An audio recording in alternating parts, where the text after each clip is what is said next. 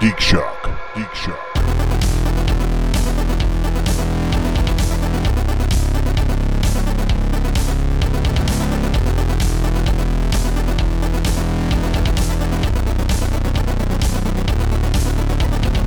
and are like, ah, cold beer, that'll solve the problem. Well, right, because it's a to- it's a diuretic. so- Yeah, it's like yeah, some alcohol, that'll just solve the problem. yeah.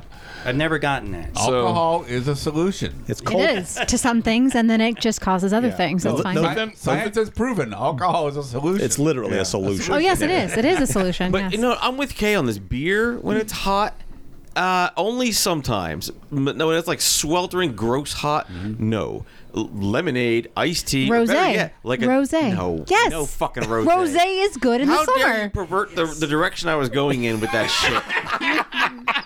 shit? take that two chicks, take that white claw shit. Fuck Okay, outta that here. is I not know. the same fucking thing. Ah. Rosé is actually wine. It has a higher alcohol It content is by it's a lot. Little, it's a little bit classier. I was talking about like like a John Daly, you know, like boozy Like iced a- tea, or like a- better yet, uh, sweet tea, vodka, and lemonade. oh, that's really good. See, yeah, Mm. My brother was down From Deep in- Eddy. somewhere and was having shandies, and the idea sounded repulsive to me. lemonade and beer. Yeah, and I it was- does sound repulsive, and but then it's I was, not And then I bad. was at some event, and they handed me something. Oh, it's good. What's this? It's a shandy. I'm like, oh, yeah, summer shandy. Lightning Kugel makes a decent shandy, and they're out of Minnesota.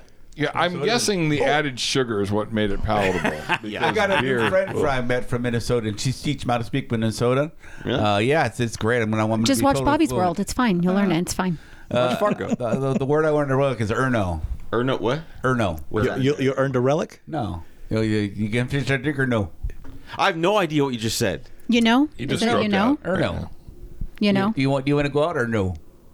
or no? Oh, Or, no. or Or no. no. Or Or no. Or no. Or no? Should we start a show or no?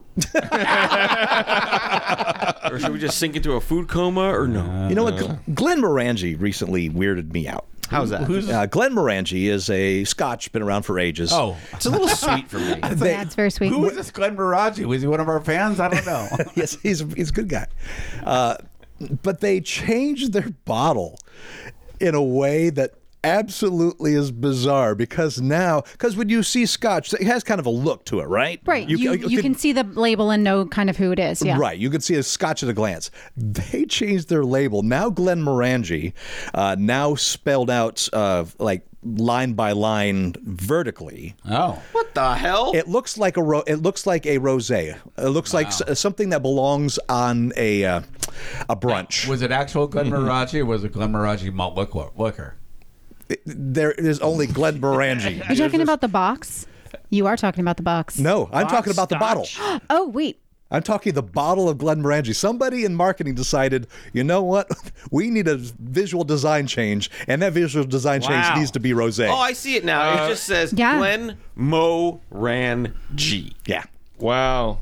Show that to the camera. Yeah. All right, camera one or camera two? Yeah, I think you're on. Oh, yeah, Steve's you're on two. revenge. That's right. Wow. He feels so much better now. This hey dumbass, you're on the radio, not television moment was sponsored by Mad Martha. Show didn't even start, and he's already getting an ad. Remember, kids, we can't see shit, so make a goddamn noise and speak into the mic. Welcome, folks, to Geek Shock number 715. I am Master Torgo. Commander K. I am full. Fact checked Andy. With Professor Fat Biggs. And up. And we're here to talk week and geek. Uh, yeah, we had a bit of a Geeksgiving. Is that what we're calling it? Geeksgiving, yes. Geeksgiving. All right. and so uh, before recording the show, uh, we ate meat. Full of meat. Lots So of meat. much meat. so much meat. Ridiculous amount of meat. And cake. we got meat And or sweats pie, and depending. food coma. And chocolate mousse. Yes, chocolate mousse Somebody had cake. carrot cake. Godless communist. It's not. There's no carrots in it. There might be carrots in it. Depends how you There is shredded car- carrots in it. It it's was just baked very next to a carrot. Sweet. As I said, carrot cake are the oatmeal raisin cookies of the cake world. There's nothing They're wrong with both wrong. There's nothing wrong with oatmeal raisin cookies. Yeah, Oh, yes, there are. They're not chocolate chip, but they're pretending to be. I don't have a problem with oatmeal raisin Wow. cookies. Somebody bit into an oatmeal raisin cookie thinking More it than was once. chocolate chip I- decades ago, and he has been I'm with you. ruined since. If I know I've got a uh, oatmeal raisin cookie, then I know to set it down and go for the chocolate. chip. I'm, ju- I'm just going to put this out there that oatmeal cookies look different than regular flour chocolate there's chip some- cookies. Thank you, Dad. They out do, but what if somebody is is insane and makes an oatmeal chocolate chip cookie? I mean, that has happened. That's just hateful. Yeah. they should label that shit. Otherwise, it's Yeah. yeah. I love how how Andy and Steve are the finicky foodies. They're- it's just like you. The guy with the red vat in the fridge. Yes, and the guy who who actually made nachos that smelled like feet. Is there a story here, or did you just use All like doctors a like a want feet. Nachos No, that smelled like, like a feet. grand cru There was cheese a or something? there was it, there was a um a bag of shredded cheese in the fridge and How old was the cheese? and was uh, Limburger. Undetermined. Andy just Andy just threw a couple Limburger fistfuls of nachos. cheese on uh, some uh, tortilla chips and heated it up in the microwave. And he's in the kitchen, and I'm sitting opposite the TV. Let me stop you And I'm right already there. smelling bad feet while Andy's standing by the counter. So the smell of bad feet has to be from the cheese, but you're Yeah. not supposed to microwave the chips. They're gonna go soggy. No, They didn't. No, they don't. stale. Go soggy. They get stale in the they get microwave a little gross. bit. It's all They're fine. probably stale to start with. It's all Toaster oven. fine. You guys, you guys are just going in the opposite Toaster oven. direction. Judging by the smell of the cheese, you're telling me, I, I imagine the chips are already bad. And Andy looked at me, and I looked at him, and I, I had must have had a look on my face because he's like, "Oh, kind of smell," and I'm like, "They s- I s- they smell like feet," and he's like, mm, you shouldn't be. Eating "I that. better stop eating these." I man. worry for your health. Yeah. Well. And that's why they don't like raisin oatmeal cookies. yes. Yeah. Really. Look, I got a problem with a little healthy food, but Healthy disguise- food? disguising it as you know something yummy. Oh God. Jesus. Healthy food. cookies are cookies. They're not healthy Right. Then why make oatmeal in them? because some people like the texture. It's a chewier texture. And it's got a certain Oh. flavor. Oatmeal can be really tasty. What about oatmeal stout? That's great beer. Samuel Smith's oatmeal stout was the first beer I had at the Crown. and Anchor. trying to make healthy beer? You just make your shit beer. Why Oh, no, no, no. oatmeal, stout is is not healthy. No, I'll, I'll, Oh, I'll then stand why are with them they on that putting one. I'm gonna oatmeal be in oatmeal it? Stout out. And actually, as as a baking substance, oatmeal works far better than as a a wet breakfast. yes, I agree. Yeah. I'd, I'd prefer to eat oatmeal in cookie form, absolutely. Yes. Yeah, And add raisins to taste. It's like the Ludmilla sunrise. It right? works. Yeah, and maybe put some mayonnaise on some tomatoes, sliced tomatoes. Who does that? You can put mayo with tomato as long as it's in a sandwich. You Yeah. don't just put mayo on a tomato. Who I'm puts mayo waiting on for sliced somebody- tomatoes? Only godless communists. Jesus. Okay. I'm waiting for somebody to make me the uh, bacon grease chocolate cookies. I really want those. Is that those are the ones where there's like a, m- a maple bacon No, you glaze just- on you- it? You just use you just use bacon grease instead of butter. Yeah. wow. That's disgusting. No. That is absolutely disgusting. Fucking no. Oh, dude. Wow. Just Listen, don't. listen to this cultural ageism. You know, there was a time when all they had was bacon. Crisco, grease. okay? I'm sorry, but in the 50s, they fucking used Crisco. Yeah, 50s. What about those poor bastards in 1949? Butter. They use butter. Not a food product. They It use says it butter. right on the Crisco. I know. I know. Does it really? Yes, it is a lab created substance. It is not good for you. So no to oatmeal cookies, but yes to bacon grease cookies. Yes, Okay. absolutely. I see where the priorities lie. Bacon is wonderful. I'm never eating anything you ever make for me. That sounds like. Have you after, ever? After, Eating anything that he's ever made for me? No. So you're For good saying- reason. You're saying the foot cheese nachos doesn't. Uh, Doesn't appeal to me. You're saying- No. And, and you're going to lose out on the banana curry. Exactly what I was going to say. What the ass is banana curry? What is banana curry? I'll admit that was a mistake. Andy, Andy was just telling me about how to learn to cook, and he's like, "You just you just experiment. You put things in there." And Oh, you do Andy it. was telling me, and you wasn't put it in there, and you learn, and this is good. And, and he's and then he's like, "But don't put bananas in curry." I learned the hard way that doesn't work. Usually, uh, experimentation with food implies that you have some some Sense basis of in re- some taste? sense of taste, some basis in reality, and A sense some of smell knowledge and of some cooking taste at buds. all. Yeah, No, no. Look, the banana was going to go bad if I didn't do something with it.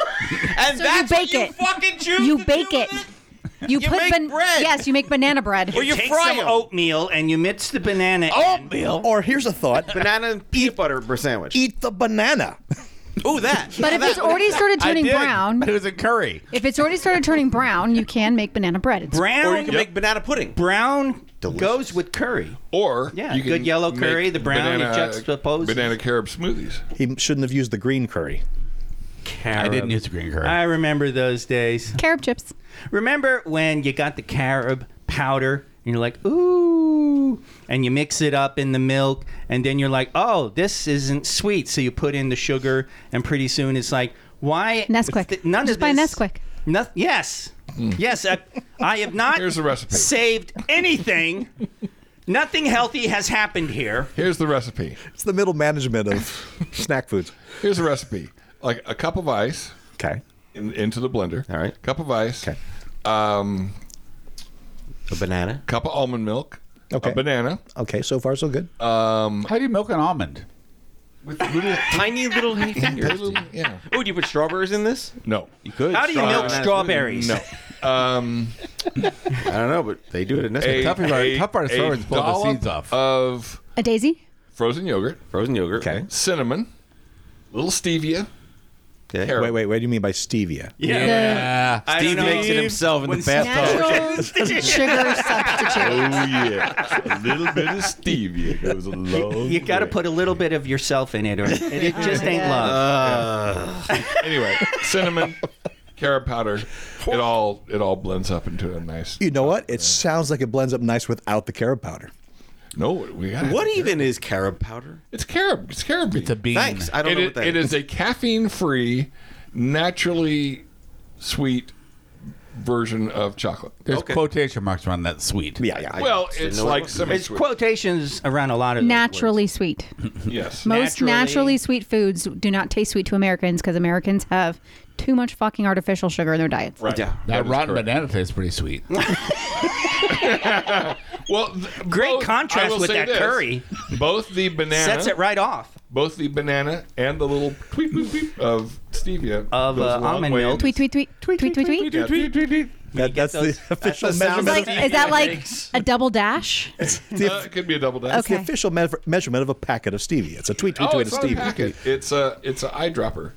An eyedropper. Oh, of it's Liquid liquid stevia. stevia. Yeah, that's for you know when the cat I won't think it- take it any other way, and you have to hold the mouth open while you dribble it in. This stevia is sounding more and more suspicious. It is actually natural you get- compared that's to what the guy in the spring alley dust. said. says what, that you that's buy what it from. Steve says. It's totally Just gonna natural. put the match head in and lick it. I have a great idea. Oh, what geeky things did you do? This? Let's start with you, Andy. You got something to get off your chest. Sure. I uh, let's see. I uh, went to um, Meow Wolf to uh, Omega Mart and did a uh, test thing there. They were trying out some new uh, tour and so Some changes? no, uh, just a little tour. Uh, so Duncan and I went on it, and uh, partially they sort of s- explain the backstory, so you don't have to make figure out everything that's going on there, so you can have some clue of what the hell's going on. And partially they talk about the artwork and who did the artwork. It's a pretty cool tour, actually. I- It was definitely, I would say, go first and just enjoy it, but then take the tour some other time because you know they know what the hell you're not understanding. Omega Mart is best experienced knowing little going in. Right. Yes. Right. Uh, I went back to the Lost Spirits again. Uh, enjoyed that. Uh, saw more accents. A lot of a lot of singing this time.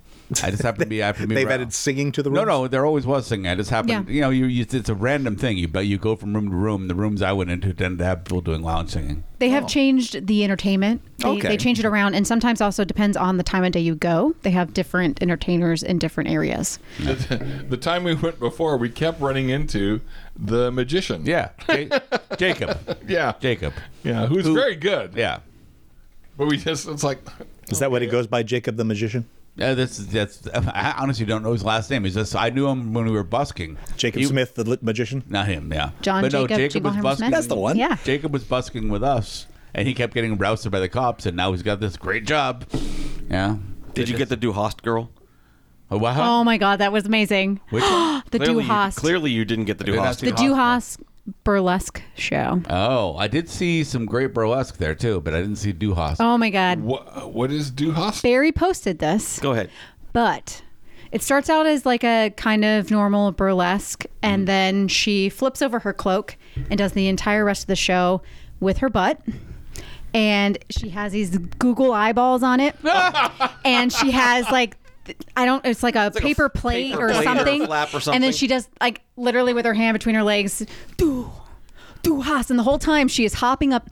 The legs on this woman must have been amazing because she was hopping up and down and jumping around, but the whole time she's got her cloak was her flipped butt over. singing Du Hast. Yes, and it's her butt singing googly Duhast. eyes. It was amazing. It Wow. was amazing. I, we, I missed that one. No, I did not see that one. Uh, Oh my gosh, that sounds. I went to, went to did uh, the Hoover Dam today, and uh, It's your first time? No, no, but Duncan and I were kind of. It was the first time I've been since we played uh, Fallout New Vegas, so I was like, you know, looking at That- the- well, there's looking at the battles. everything. The, that's that's the break in life. There's everything before Fallout New Right, Vegas and exactly. everything after. Yeah, that probably covers enough for now.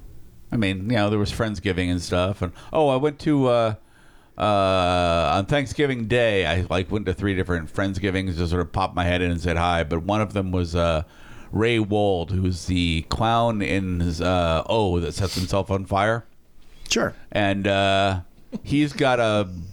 Uh, we live in Las Vegas, ladies. and gentlemen. Right. He's got a building called Amazing Clowns on Flamingo where he does various special events and whatnot. And he's trying to put together some sort of special event that's going to involve a sideshow. And he's like, Does anybody have any, like, creatures in jars? And I'm like, Oh, I know somebody has some creatures in jars. So I cleared out some of my storage unit. I have all these weird creatures in jars. Of course you do. Of course. I had all these weird creatures in jars from an art show like 10 years ago. And uh, Are they there's been- actual creatures or made up they creatures? are made up creatures. Okay, just checking. Just sitting in jars uh, of uh, the secret is shampoo. That's what I use for the fluid. And uh, after ten years, the shampoo gets really weird. So they're really cool, cool in jars. Well, I remember what happened with the spunk.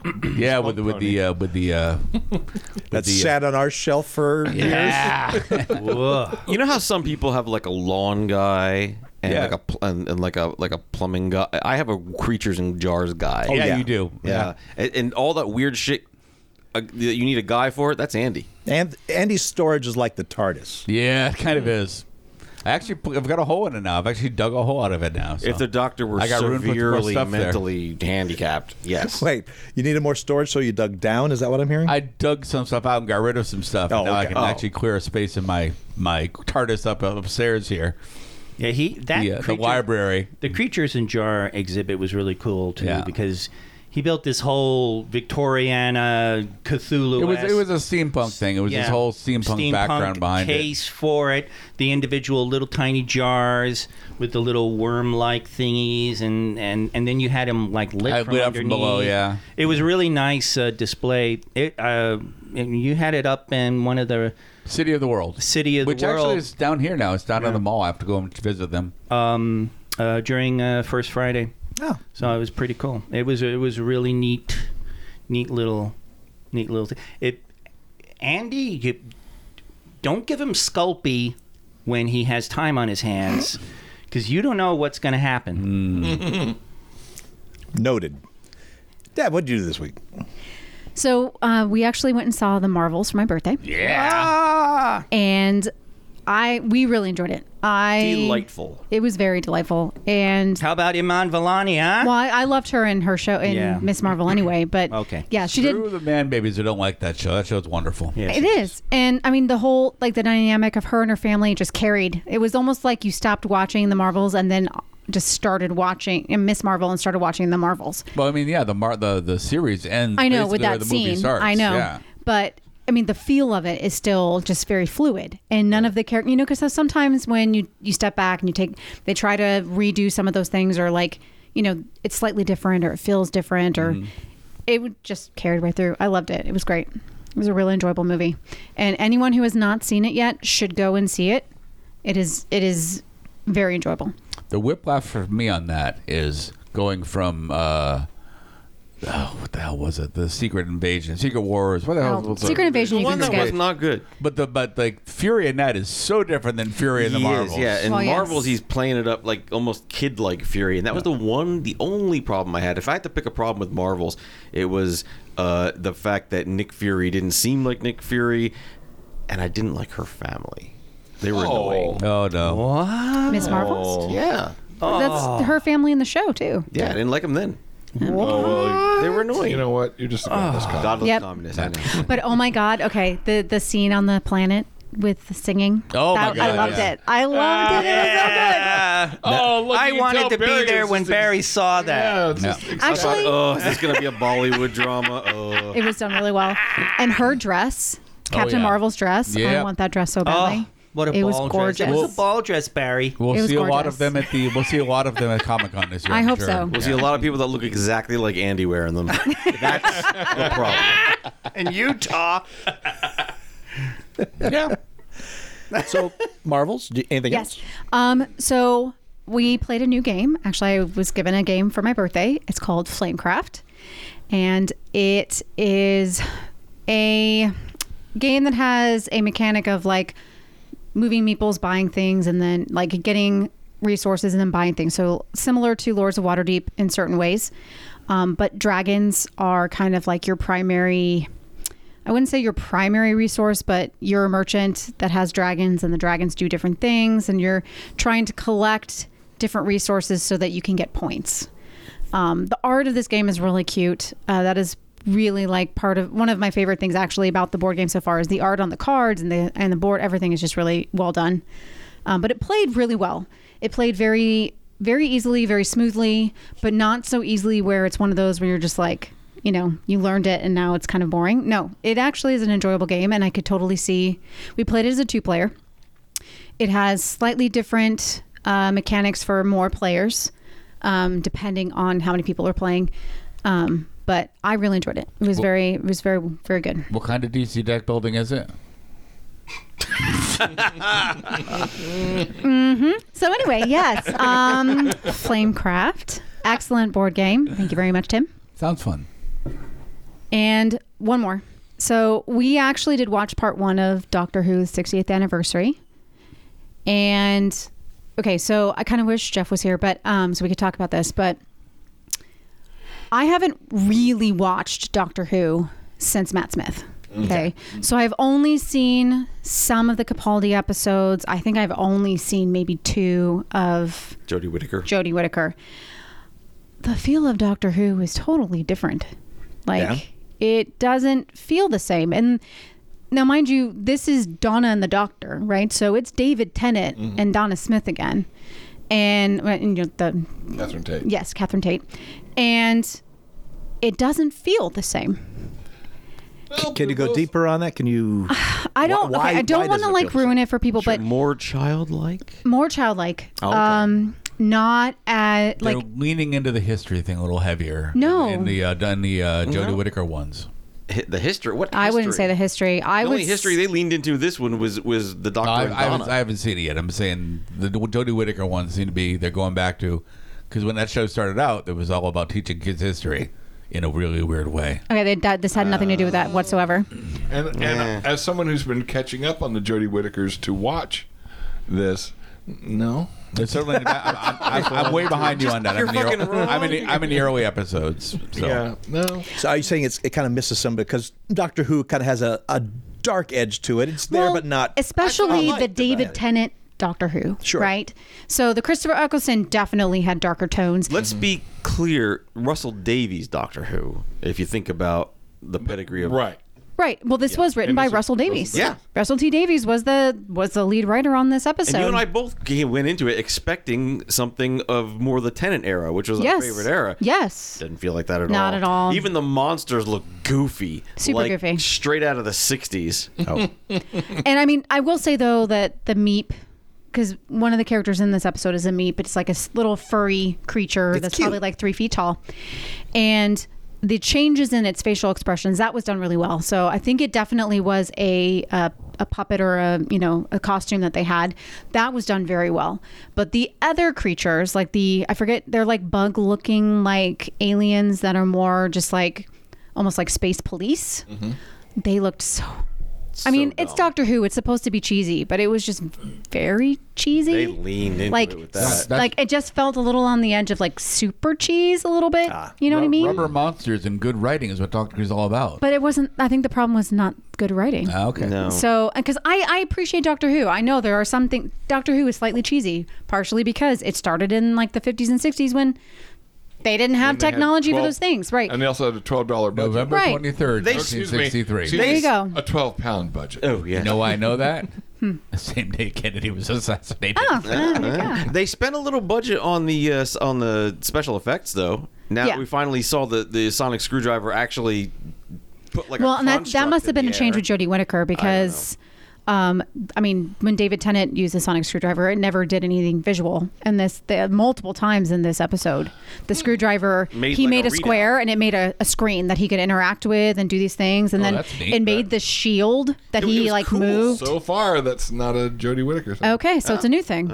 Okay, Well, that's where they spent the budget. that is where they spent the budget. So it was, I don't, I was, I'm hoping the next one will be better because, because this was part one of, I don't know if it's part Three. two or part three. Okay.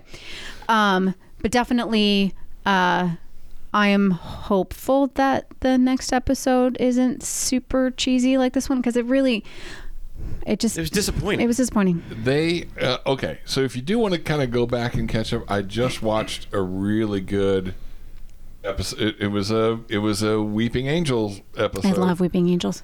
and They're like my and it favorite was- villain. It's called the Village of the Angels or something, and it gets fucking creepy. Angels, the angels are always. Who was the creepy. doctor, Every that one? episode. It it was a Jodie Whittaker. Okay. Yeah, it's a lot. Her last season's her third season. So She yeah. did three seasons. Wow. Yeah, I couldn't believe actually they they mentioned in the show like Donna how long it had been. Was it like 13, 15 years? Something, yeah. And I'm like, wow, it really kind of has been that long since Catherine Tate was actually on Doctor Who. Yeah, and I think that might be. I mean, because you know everyone's like, "Oh, Russell Russell Davies is coming back." It's been 15 years for every one of those people, Yeah. and so you know, I'm sure Russell Davies' writing style has changed. I'm sure, you know, and I- both Catherine Tate and Well, I will say though that their dynamic was totally the same, and I Oh, cool. it was so great. And there's this, this line that she does. It's like very close to the beginning, and she's like, "Just so you know, 35. 35 is the age is the cutoff for wearing that suit." Yeah, because it's like you know, because David Tennant's suit is like pencil suit. It's like more fitted, and like he just looks down at himself. He's like, "What?" Okay, and then she just walks off because at this point she doesn't remember who he is, right? So she's just making this. Con- it was funny. It was really, really funny. I guess we had to be there. I was there, and I was I'm like, looking eh. forward to it, but yeah. But yeah, so Clark, what'd you do? uh, aside from all that stuff, uh, it was Black Friday. So I went to we went to uh, Meepleville here in Vegas, and let me tell you, Meepleville does not have a very large retail section. Okay, it's always been small, but their deals were very good. They had like twenty percent off a lot, like everything, plus like additional uh, percentages off for like a selection of games. So we did buy that one, and we also bought. Everdell. Everdell. Everdell is a board game for one to four players. Uh, it was from 2018. You take the role of forest animals, building a city over four seasons by collecting resources, recruiting workers, and constructing buildings. It's the art is fun. There's a it is super fun. bunch of different expansions to it. and I'm actually eager to uh, to play them because uh, Deb and I played it and we had a good time. And there it wasn't super rules heavy because we're used to games like that. Worker placement, um, not deck building really, but j- just building, building, and much like Lords of Waterdeep, one and of our favorites. Viticulture, actually. A little bit like viticulture. Yes. Where in the beginning you have two workers to place, and then spring hits, and then you have three, and then then Then summer, then fall. then then fall, and then that's it. So it really takes place over four rounds, kind of. But there's a lot you can do. You build a building, you recruit a uh, another forest animal. And they all have little jobs and little buildings, like you're building a little city. Um, and there's this fun little 3D cutout tree and everything. It's a good game. Check is if a you good like game.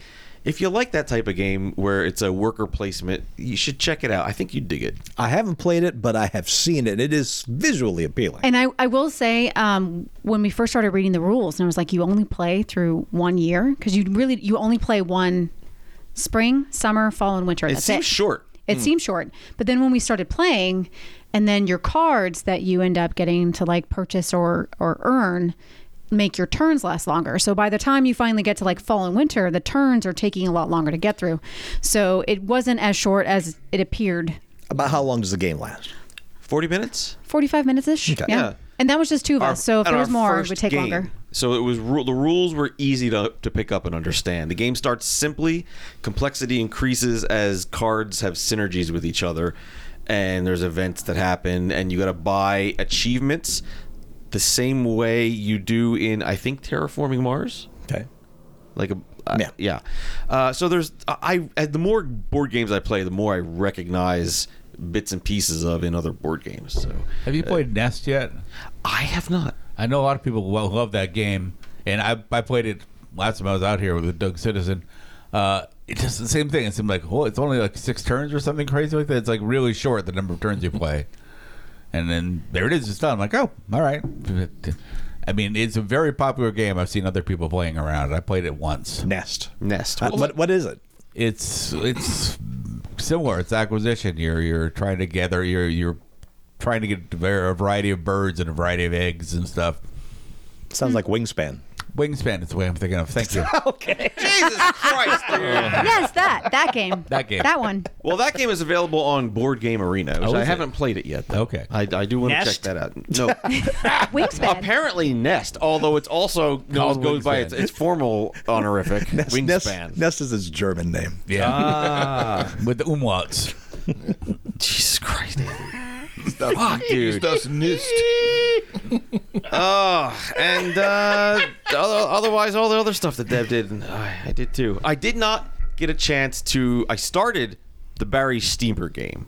Oh. Okay, I don't want to comment on it. I'm glad you're embracing that name. I it, Yes. I can't fight it. It can't fight the tide. So uh, I I just started it. It sounds it's promising to me. I'll give you this.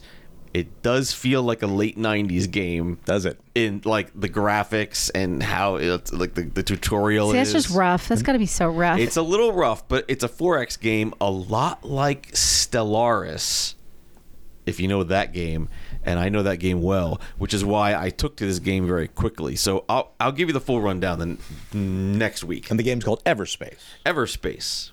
Yeah. Okay. I look forward to hearing more. Yeah, no, I'm I'm excited to play play this a little more. And I'm gonna see if I can record it. Steve, what'd you do? So I had little, uh, I had little uh, Clockwork Bigsy uh, action. Oh. Was it a worthwhile title? It, it actually it has been on my radar since it first came out. Okay. and I just I for whatever reason just never. I think it's because I wasn't really into. This Did you find out about it as a kid? Yes. Is it Oh, you're bigger good. than I just- a bread box? I just, what is it? Uh, I just, wa- I just want to know what where time we're period? headed. Yeah. Yes. Yeah. Oh, everyone's heard of it. What is it? Death Race 2000. oh, I've never heard of jeez. it actually. Death Race 2000 is considered a camp classic. I've It never can't heard of be, it. All right. Oh, I it's- love that movie. Yeah, it was okay. It was. I mean, it, it is it one of my go tos? No, but it was. I'm finally glad I caught up with it because it was. it You can was check fun. that box and move on. Is that one? yeah. A, is that one a Corman joint? yeah. Yeah. Okay. Oh yeah. Wait, I found a feel old. It's the movie that uh, David Carradine made after he finished Kung Fu. Okay. I mean, I was around, but I don't Okay. remember it. Uh, It's like never what, heard of it. 74? Oh, never mind. If it was 75, 75. I was not around. Either was Barry. All right. I mean, the title kind of says what it is, but what is Death Race 2000? It's I just mean uh, original Kung Fu, not it's Kung a, Fu Continue. It's or a Kung Fu Legend dystopian Continues. future where the very authoritarian version of the United States um, has. It's basically rollerball with cars. Which is what it was. Uh, what Corman was trying to exploit. Yeah. It was sort Rollerball, rollerball was roller skating. Roll, yeah, it was roller derby, but with spikes Okay. and death. The way it should be. So this is a cross-country road race with these cars that are basically death machines. You get points for running over uh, pedestrians and that kind of thing. Now, I see if Cannonball Run was like that, it would be even better. Oh yeah. with actual Yeah, yeah. cannons. I can just see Dom DeLuise killing somebody. Sure. yeah, Yeah. Oh, why did you? Right? And then the monkey does it and we laugh. right. Yep. So, um, yeah, I uh, David I have- Carradine, uh, Sylvester Stallone, pre-Rocky. Yeah. Wow. Uh, Mark must The have been year young. before Rocky. Martin Cove. Oh, wow. I did not remember. That. I don't know who that, is. that is the You bad Cobra Kai. the bad guy from Kreese. the ori- Oh! Oh, from really? the original Karate Kid. You do know who that is. Well, I don't know him by name. He's Well, like one of those you guys should where it's like, oh, I know that introduce guy. He's been in yourself. that thing.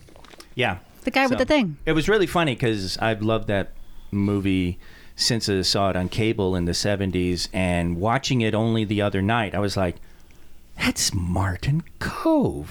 Holy shit. balls. Kay owns it. and I I'm- do love was- that. I was in the same place as Kubez. I, I heard about it and never watched it. Ste- A- Andy was hilarious because he'd never watched it complete.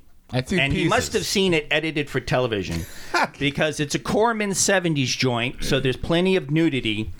And every time a pair of boobs would come along, Andy's like, I don't remember this scene. Because they cut it for television. Yeah. No. and, it, and and every time somebody gets run over or gets spiked or something, it is bright red. Oh, mid-seventies. yeah. Oh, Uh, Yeah. Paint Blood Temper paint blood. Yeah. It's just by award winning cinematographer Tak Fuji. Fuji. Oh. Fujimoto. Uh-oh. Fujimoto. Yeah. Yeah. Yeah, he's won several Academy Awards, and right off the top of my head, I looked it up because I was like, "Tak Fujimoto." Looked it Yeah. up, and I was like, "Oh, that's why I know that name." Jesus Christ! Yeah. But you know, that's like ev a lot of people that work for Corman. they- Yep. You know, yep. it's- Cameron. yeah, James So, Cameron. so yeah. So, yeah, so that we okay. So not yesterday, as we're recording this, yesterday, Sun- a week ago Sunday, Little Shop of Magic had like their this huge invitational pre uh, Black Friday Thanksgiving sale that we could not go to because we were D and Ding. But from six to nine, they had. Oh like, yeah, this the game I couldn't go to. Huh. yeah. Uh, so you could have gone to the sale, um, but good, they my had this car was amazing sale. broken. So I was like, so it's been in the back of my mind. Okay, uh, and I keep getting the the emails. We're still having a sale. Blah blah blah. Come on down. We're having a Black Friday sale. So we went down for Black Friday to Little Shop of uh, Magic, and Had to find it because it was. It's a. I mean, it's in a giant shopping center. Yeah. and Right, It's, but it's that's, a- like that's hidden. the third location it's been at for me. I've been Yeah. to three different places. Yeah, Andy was like, "I've been there," and Steve was like, "No, you haven't." and and, I Isn't was it like, right next to an Ulta? It's not really hidden. it's, hid- it's hidden if you're looking for it on Flamingo where it used to be. It's it's hidden And it's if you're also hid- looking for it off the main drag because it's because like it's hidden by trees. it, yeah, it's you've got the I mean, a I- whole bunch of buildings, and then you got buildings behind it, and that, and you're driving in. I have Google on my phone. Yeah. It allows me Oh, I do to, too. to zoom right into it. yeah. I don't know Well, what your Andy was deal driving, is. so I don't know what. your oh, deal never is. mind. Never mind. That explains everything. You'd end up in Arizona. So anyway, Well, we blew through a red light. It was like that got scary. One red so, light. oh, so anyway, one. we're walking around looking at the stuff, and With- and, it's huge. And it's huge. you could fit the old shop in their board game section. Yeah. It's monstrous. You could Yeah. fit both old shops inside it. yeah. And they, I, I talked about it on the show once before. They, they were still having a sale, but nothing was marked with sale prices. Oh, you had, God. and this time I, hate remembered. that. I tope my phone in and I and I asked one of the I go where how do you know what's on sale and he goes oh there should be a sign yeah here's a QR code you just go to that and I think it's searchable and I was like That's not how you, you do just a sale. no and there were Yeah. I and I love I love the guy. I love the place. But yeah, there n- no prices on anything, Mm. and they don't do MSRP on the SKU code What? anymore. Manufacturers suggest. I know what it is. Yeah, I'm s- asking. What do they do? I, nothing. It's not on. I don't. it's They, not on- I don't think on- they've done that on a lot of board games. In a You long you time, actually, have to go on their site Yeah. and look up what you're looking for, and it'll tell you what they're selling. I'm it actually for. surprised they post the price on their website because not all of them do that either. Yeah. I call that, Anymore. I call it lazy. Yeah. It's it. it I call it their way of being able to charge what they want and not get bitched out for it. That's Yeah. why a lot of them do it. To be honest, Lazy. Anyway, But but yeah, so I did. Uh, I Hey, at least they didn't make us uh, scan our own stuff. yeah. I'll tell you this: about, I have one complaint about the Meepleville sale. They said everything's twenty percent off unless it's more. Or they look for the red sticker things, and you'll get those really cheap. I didn't find one Yes, thing with but a red sticker. They handed you a literally a piece of paper and the name of every game that was 30% off, 50% off. s- Like That's you- fine. so we could look How at the are those list. games organized? Could I find the the, the fifty? no, but it wasn't a fucking QR code that you have to That's true. like That's true. scan with But- your phone. That's But true. the lead up into that into that six to nine on Sunday evening thing, Barry and I both were because he was also on the little shop of magic. Um, I always the want to say mailing Little list. Shop of Horrors. That's Yeah, what Little Shop- yeah. no, Little shop. Don't sing. they kept sending us email. Here's how what uh, board games are going for. Here's what RPGs are going for. also the invitational. Yeah. And so it was like, and it- you look through there, and I was like, holy shit. And it was, and they would list on those emails everything, but then that sale was over. So then you had to go to the QR code. it was searchable. I will say this. they had a lot of stuff. We saw the the boys board game. yeah. We- we- Which has minis. Yeah, But I was have it. It's good. Good. Is Oh, it good? is it? uh, they had the the all the Bond, the latest Bond uh, board game. There's new Bond board games. Is it the uh, Spectre one? Spectre. yeah. When we play the bad guys and Bond is controlled by basically the game AI. Oh, okay, got it. Yeah. I mean, they, they it, uh, it was pretty cool. Um, their their RPG section, it's funny because they had more non corporate RPG stuff than most stores do, but they still didn't hit the depth What does that mean? that well they had like they had s- some lamentations of the flame princess they had some uh, some of the lesser known goodman game stuff exalted funeral merkborg I got so- you. and, and but they didn't go deep enough to you know satisfy me Yeah. so but uh Can we can we isolate that as a quip? No. I, No. you're looking at me when you ask that No, that's it. They didn't go Yeah, deep okay. enough to The editor satisfy over there. me. yes Okay, you go ahead and isolate that. yeah Anyway, so they were having Anyway. they were having uh, some sales on almost everything, and so I picked up sleeves for the DC deck builder. Yep. yeah, because you don't want that to fall apart. Yeah, you Or, also- or get smell cheesy. like- or Yeah. start Smell smelling like like, feet. feet. Yeah. Um, and I picked up some expansions for the Mansions of Madness. I do have the base set. Of course, it's in storage. yeah And do you know where it is in storage? Ooh. oh yeah it's in a box It's uh, somewhere within a 10 by 10 by uh, 20, 20 yeah, square. Yeah, cube. Okay. square cubed Yeah. Barry's Where brain cute. is hurting at the non-Euclidean And- geometry. Oh, what did you do, rent a tesseract? What the hell? And I think I, knew this, but, I, pocket universe. but as soon as I saw it, I laughed and I picked it up. Hero clicks. They've hero clicked the Batman slapping Robin. they meme. did. They did. They have. That's perfect. that was Brian. wonderful. So I picked that up. Have to admit, that was good. They had some clicks. They had some clicks, Todd. Clicks are fun. Yeah. I like clicks. You know. Uh, I did a little fun thing this week. Oh, you. It's, didn't do anything fun last week, so this week I did. Uh, Steam, I did that. That was great. That's where the Steam came from. Was that bath? It was wonderful. Uh, of course, it was uh, the big uh, autumn sale on Steam, probably still going on. Uh, and I dropped some ducats on a game I'd never seen before, completely blind. But when I saw it, I was like, "Yes, that looks like my kind of game." And boy, was I right! Barbie Horse Adventures. It's called Dave the Diver. oh, it does sound like your game. I wish to know more. Dave the Diver. Uh, pixelated graphics, modern pixelation, so, so very smooth, uh, but still pixelated. Uh, 2D game. It's in two parts. Lots of charm. Lots of charm in this. Uh, you are conscripted by your rich friend that has opened up a sushi restaurant, but you have to dive down and get all the fish.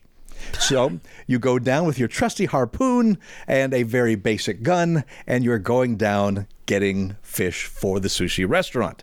You get two chances to do it a morning dive and an afternoon dive. Once you have collected that fish, you then go run the restaurant where the chef, with a lot of personality, creates the dishes and you have to serve them.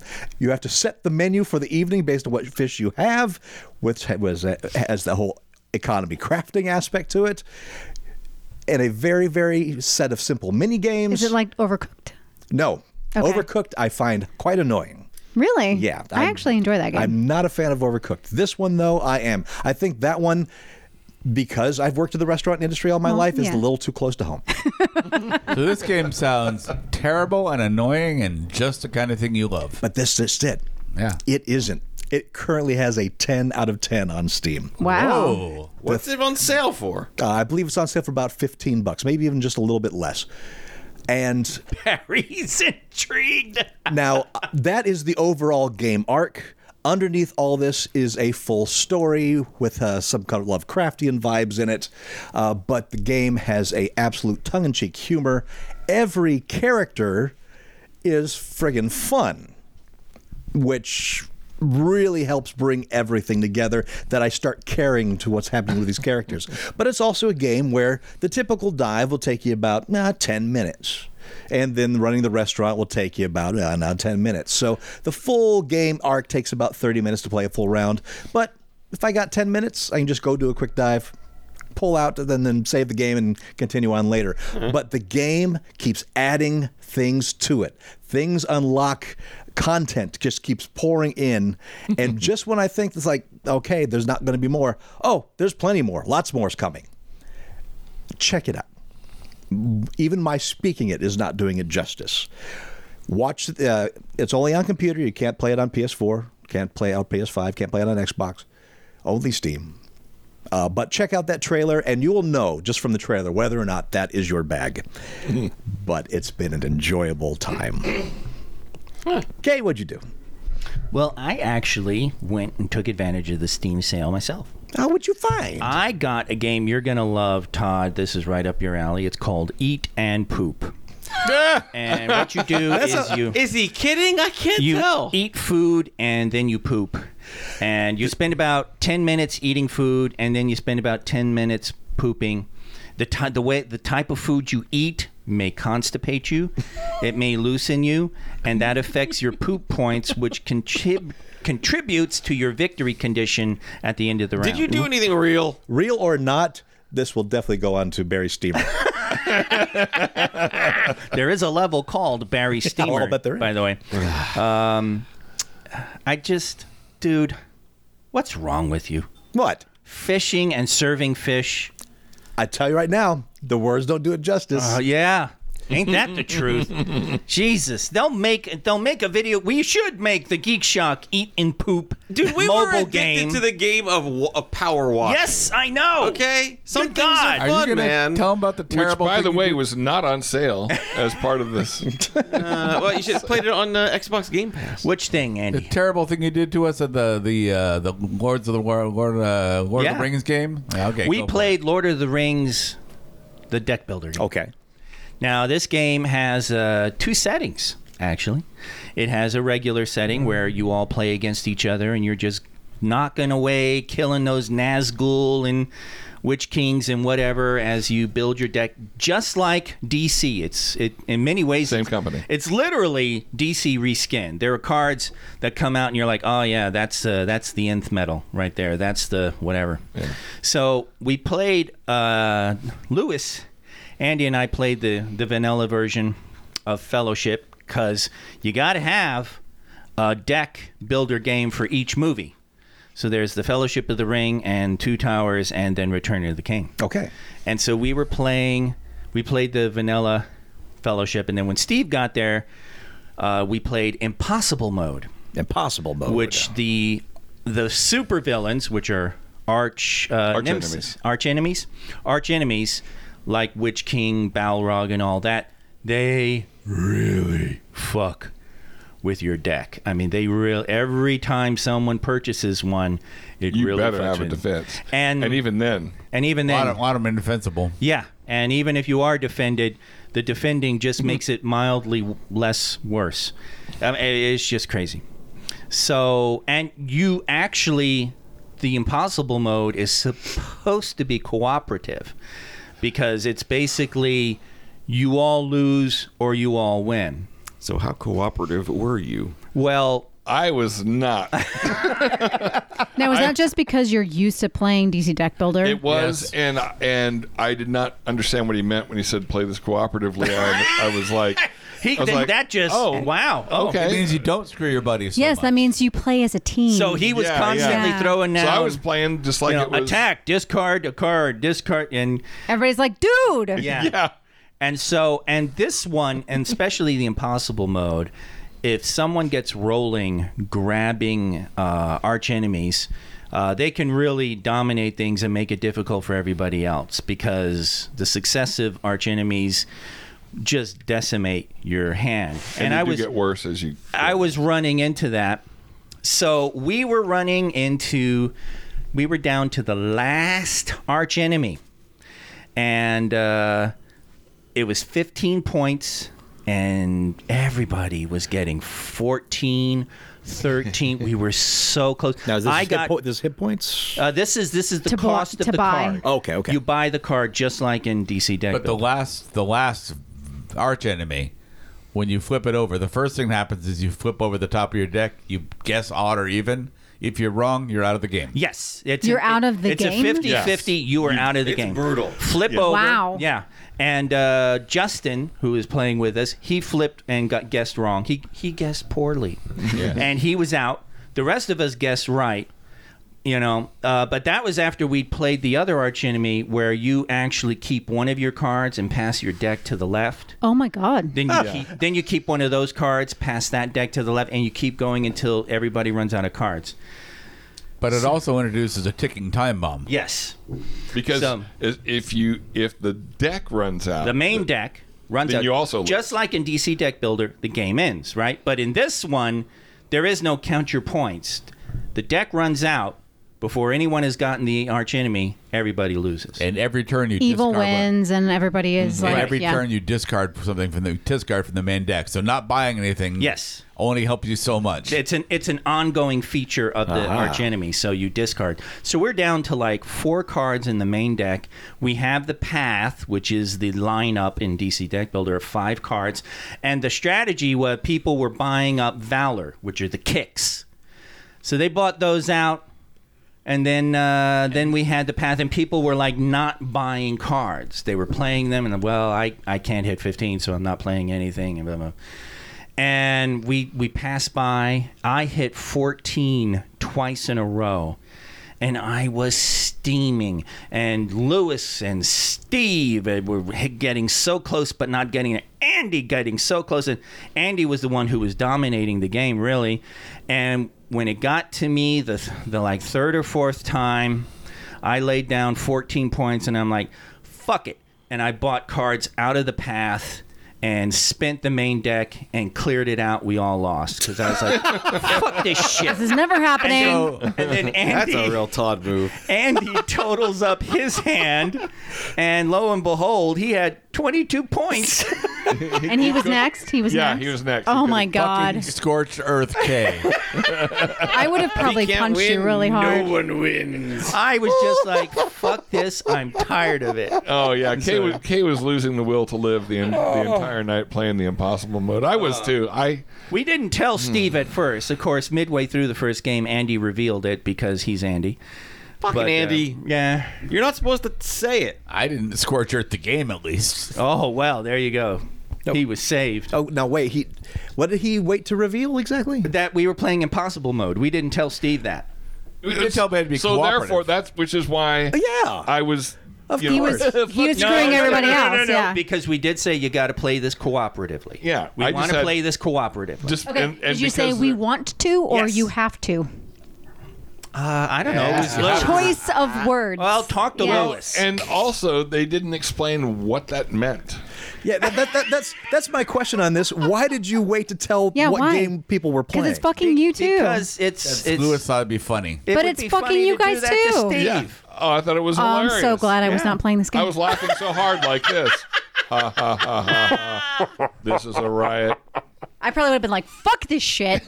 Well, that's what Kay did. Oh, Well, there's a reason why we don't play this DC deck builder with you anymore. yes, I know. yeah. Yeah. I but like this my at least table. this would be cooperative. Like, Well, that's apparently. different. It's It's somewhat. not, it's, it's not that cooperative. It it no, actually it is. It's got some great defenses. Like uh, you can defend the person to the right of you if they can't defend themselves. At you the can end of the day, once you've beaten all the big bad guys, you're going to tally up your points, and someone is the winner. If only one person or can win, is it is the mechanic if you defeat all of the villains then everybody We wins win, Then yeah we win. then the good guys win period We- don't count we Played it a cards second time, and we played it cooperatively, and we gave Lewis all of the uh, locations, and he when he won. He the had game for Tree us. Bird. Wait a minute. Wait a minute. Wait, wait, wait, wait, wait. That just changed things the way that was said. I need to clarify that. So if all the bad guys are defeated, everyone wins. yes it's cooperative game Because the we played it once before Yeah. when we decided, hey, next time we play with Steve, don't tell him. Uh, we added points in that. I don't know. I you know Well, which hey, is it? You I'm had the Mr. worst thing you Scorched fucking Earth. know. There was no point counting when I scorched them. So I don't know. And we didn't It's look, it's an important distinction, and here's why. Oh, God. the settlers of Catan. Set- that, what? ho- Hold, What? th- th- bear with me here. Bear with The what? settlers of Catan, Game of Thrones edition. Deb and I played this with our oh friends. god it's horrible And it fucking sucks because it's like Catan. You still have to. Some, there's a there's a winner, and then everyone else is a loser. But if you let the the zombies, the White Walkers, or whatever, come across and- the wall across which the is a wall, cooperative part of the game then everyone loses no matter what. So it's not a cooperative game. It's a competitive game, but you unless you play it cooperatively, you all lose. It, it doesn't make a lot of Right, sense. It's and that's not- I will What's say that got to do with me? well he's asking is that the way this game is but it doesn't either sound you like it count the points in the end, or you it sounds don't. like And this We version didn't. it's- is Were you cooperative supposed to? I don't know. That's a key point. Well, we I did don't play care. it the second time, and the You're second, why I second smoke. time I'd learned my lesson. You don't and- smoke. Can't. And and I had a- and, and one of the questions that Andy brought up was like, so you don't have to play every card, right? And they're like, right, you can you can choose not to play some of your cards, and it's like, oh, well that changes everything, you know? Because again, if I got a card that's like, oh, if I play this, everybody's screwed. I just won't play it. So the second time we actually did win, and we s- we, did, we did count up points. But but it Well. does but it does take a while. oh, okay. So two things. I've talked on this show several times about my California friends version of the DC deck building game where you take every salad. expansion and you just add it into the game.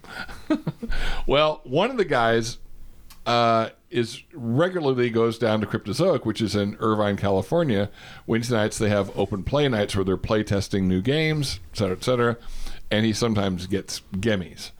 So he got a little he got a little pack of the Lord of the Rings thing. So he had like a Gandalf and a and a Frodo, you know, card. But- in the DC game. well, he got that uh, for helping playtest. He he came to our game night and he goes, "Let's just throw these in there." so every now and then you're pulling cards, Completely out of the thing. nonsensical. The, effects make no and sense. all of a sudden, oh, I got a Hobbit. Oh, Yeah. okay. Well, everything you told me about that game that you played, congratulations, Kay. You definitely won. I, I knew you would appreciate it. What of course. I, I think I, if I, I wish I'd taken a timestamp because you probably got a, a warm feeling in the cockles of your heart. at I that, did. and you- There was a pain that shot down my left arm. I'm not sure if that was lit, but that's. Uh, No, don't get me that wrong. sounds like something I else. agree with you. Yeah, If that- that's you know from- you're not going to win this game. Scorched Earth. Let everyone fail. That's fine. That's how it was should be just played. it was so it was hilarious because after after three four rounds of just failing i'm like fuck it and andy finally Had a got the hand. points needed to it was just hilarious but it uh, why didn't you say anything Because he was very determined that he was Oh undone. it- it- yeah, no, it wouldn't have made a difference. And Andy could have taken taken his his cards back. I got. I think you even said. I think I've got him this round. But- and I was but just the- like, "Fuck this." The issue was he'd said that before and fucked us. Oh all yeah. in the Oh, process. he he he did he did like the equivalent of Starro. Everybody reveal, you know, except that in Lord of the Rings, it's everyone discard. And sorry, discard too. we, we discard, and then he plays all the cards discarded. You know, Oh, that okay. they're not locations. You all And so failed me. He he had us doing it, and there's there, there are five players, so he got four cards, and he was like, I, "I'm sure I got the points for this." He didn't get the points for it. So now we're all dealing there with you know one card Yeah. less shitty hands. Our thumbs up. our because Oh, they ass. were random cards too, so we couldn't It- choose. it- it- it- it- it- ah, Andy. yeah. So anyway, I would have won. and you know what? At the end of the day, there was that too. Andy would have won. Can't have that. Anything else, Kay? Uh, not really. We did Death Race. You know, uh, Steve and I we watched Dark Corners reviews of Witchfinder General. Mm-hmm. Uh, and Dark Corners reviews, man. Sometimes he does these four-minute blasts and just says a couple things and lets it go. And then sometimes he digs, and he really went into making this movie, uh, which is a Vincent Price movie and uh, it's one of Vincent Price's better movies, and it's actually kind of known for his performance. And the the guy Robin uh, goes into. Uh, the the clash between Price and the director, the nature of the production, and how that actually did something for Mike Reeves. Was it? Uh, I'm, I'm, I'm, but it uh, to uh, the yeah, internet. okay hold on uh, but it, it was it was really interesting uh, i really love when when he dark corners reviews folks if you see the review i mean the, the short blasts are cool but if you Michael s- Reeves. michael reeves if you see something that's like 20 minutes or so you know 18 20 minutes it's it's good he really he researches he he He's just not doing conjecture and spouting off. Oh his- yeah, no, like, and no, no. repeating And- himself. And, it's it's not. Ha ha. They so fucking stupid back in '60s when they made movies, me and Barry. So you know he actually approaches it with some intelligence and appreciation. I thought it was Barry talking right there. it was this, I, this I particular hurt one was, myself. I thought it was a playback or something. this particular one was like 35 minutes. Yeah. because he also talks about all the other Michael Reeves movies. now you've seen Witchfinder General. Have you seen General Commander? the 2019 cinematic masterpiece by Steven Seagal. oh. I'm sorry. No. in the original Russian. with a budget of 12 million and a box office of 69,000. Yeah. Most hated Wow. SNL host. Mm. That that sixty nine thousand is that all Putin put into the theater? Probably. Holy shit balls! the, the name alone. General Command. I yeah. there was I a don't dude know. at Star Trek everyone drink we used to call Captain Admiral. Oh my God, Captain Admiral! Yeah. Holy shit! Haven't thought about that in a minute. I have have not. Barry brings it up all the time. Wow. I never Captain Admiral. was around for that, but Oh, you didn't miss shit. It's crazy. Well, what the rest of the listeners right now are probably thinking, Deb, what time is it? news you don't give a shit about. Oh, Easier, Chewy. Oh god! Yay! Oh, that's a good. All the emotions on the side of the table. Well, Good they played vocalization. eat and poop, but they ate the wrong stuff, so they haven't pooped yet. we ate the everything. constipation points are So building full. up. I can't even eat a candy cigarette because I have no room. Oh. I, I, I want to. What was that? That was the sound of candy cigarettes absolutely being demolished by the and fist they of just Kay. like you. they- Andy, it didn't work. I know. It didn't work. Do it again. you sprayed it across the table. Still didn't work. You, you, your prank failed. I know. Squeeze I, it. I was wondering why Is you were. this like a, supposed to be a golf ball? yes. It's got a bunch of bang snaps in it. Oh! For those who don't know, like, okay, Andy, you idiot. You're supposed to take the candy cigarettes out first. Oh. that way better. they can really smash, because he's not only Um, really smashing. I'm sorry, them. Bang Snaps. Isn't that slightly like flammable? Like when you they spark when you do that. No. Well, yeah. Yeah, but you, like you can literally do them on your fingers. They're Okay. Just So checking. what I'm holding is a package of candy cigarettes. I just put it gently on the table, and I haven't touched it. I'm like, oh, which I legit am too full to have one. But and, and Andy said he put them full of bank snaps, but he put the candy cig. He didn't take the candy cigarettes out. so when Curtis goes to smash this thing, which He's still sure as just shit he did, smashing the took half cigarettes. the show, but he finally did it. You're just smashing the candy cigarettes. You're not getting a loud bang. and all, all the dust from the uh, Yeah. explosive It's ruined the everywhere. candy cigarettes. So somehow this is an almost Andy prank. Hey, here's the prank. He my just God. cleaned that ca- that uh, that carpet. what? He just What? cleaned that carpet. He just cleaned it's the not car- the carpet. felt. It's English, English. a cover He just cleaned the felt. now it's covered with white powder. the thing Oh, with the he thing. got Again. me good. I don't know what I'm going to do now. What a master of pranks. I, I saw you doing that. I saw you like taking the cigarettes and just making them more of a target. And I'm like, he's being real obvious with these.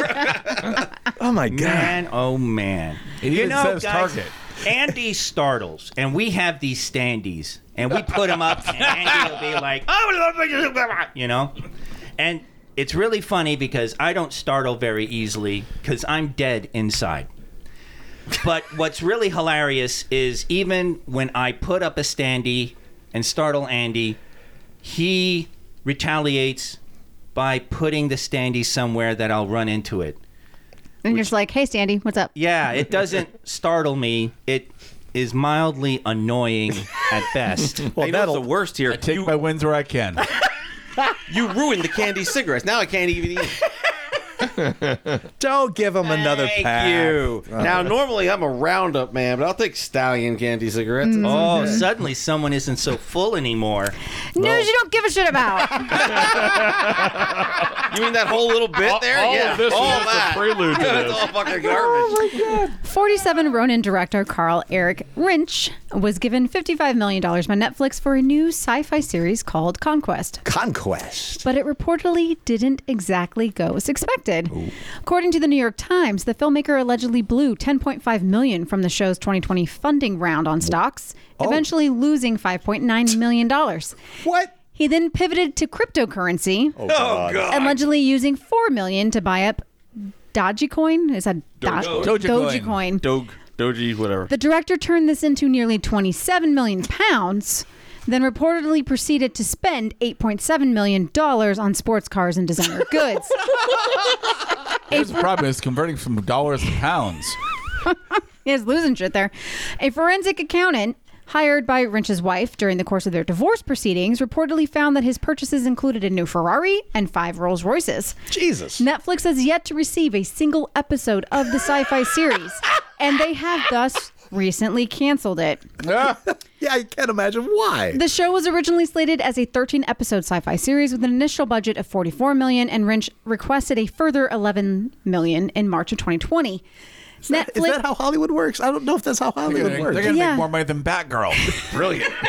Netflix and Rynch are now locked into a confidential arbitration that was remarkably initiated by the director, Rynch. He claims that Netflix owes him $14 million in damages for breach of contract. He'll take 15 million in Dogecoin. Now that's audacity. I mean, like, how is he not arrested for, like, Fraud? like fraud It, and it could theft? happen. Yeah. It could happen still. The balls on this guy. Awesome. What are you in for? Uh, Dogecoin. I bought a couple Rolls Royces, yeah, that I didn't pay for. It's fine. How many Rolls Royces do you need? I love None. that story. That's just great. None. Uh, I could use one.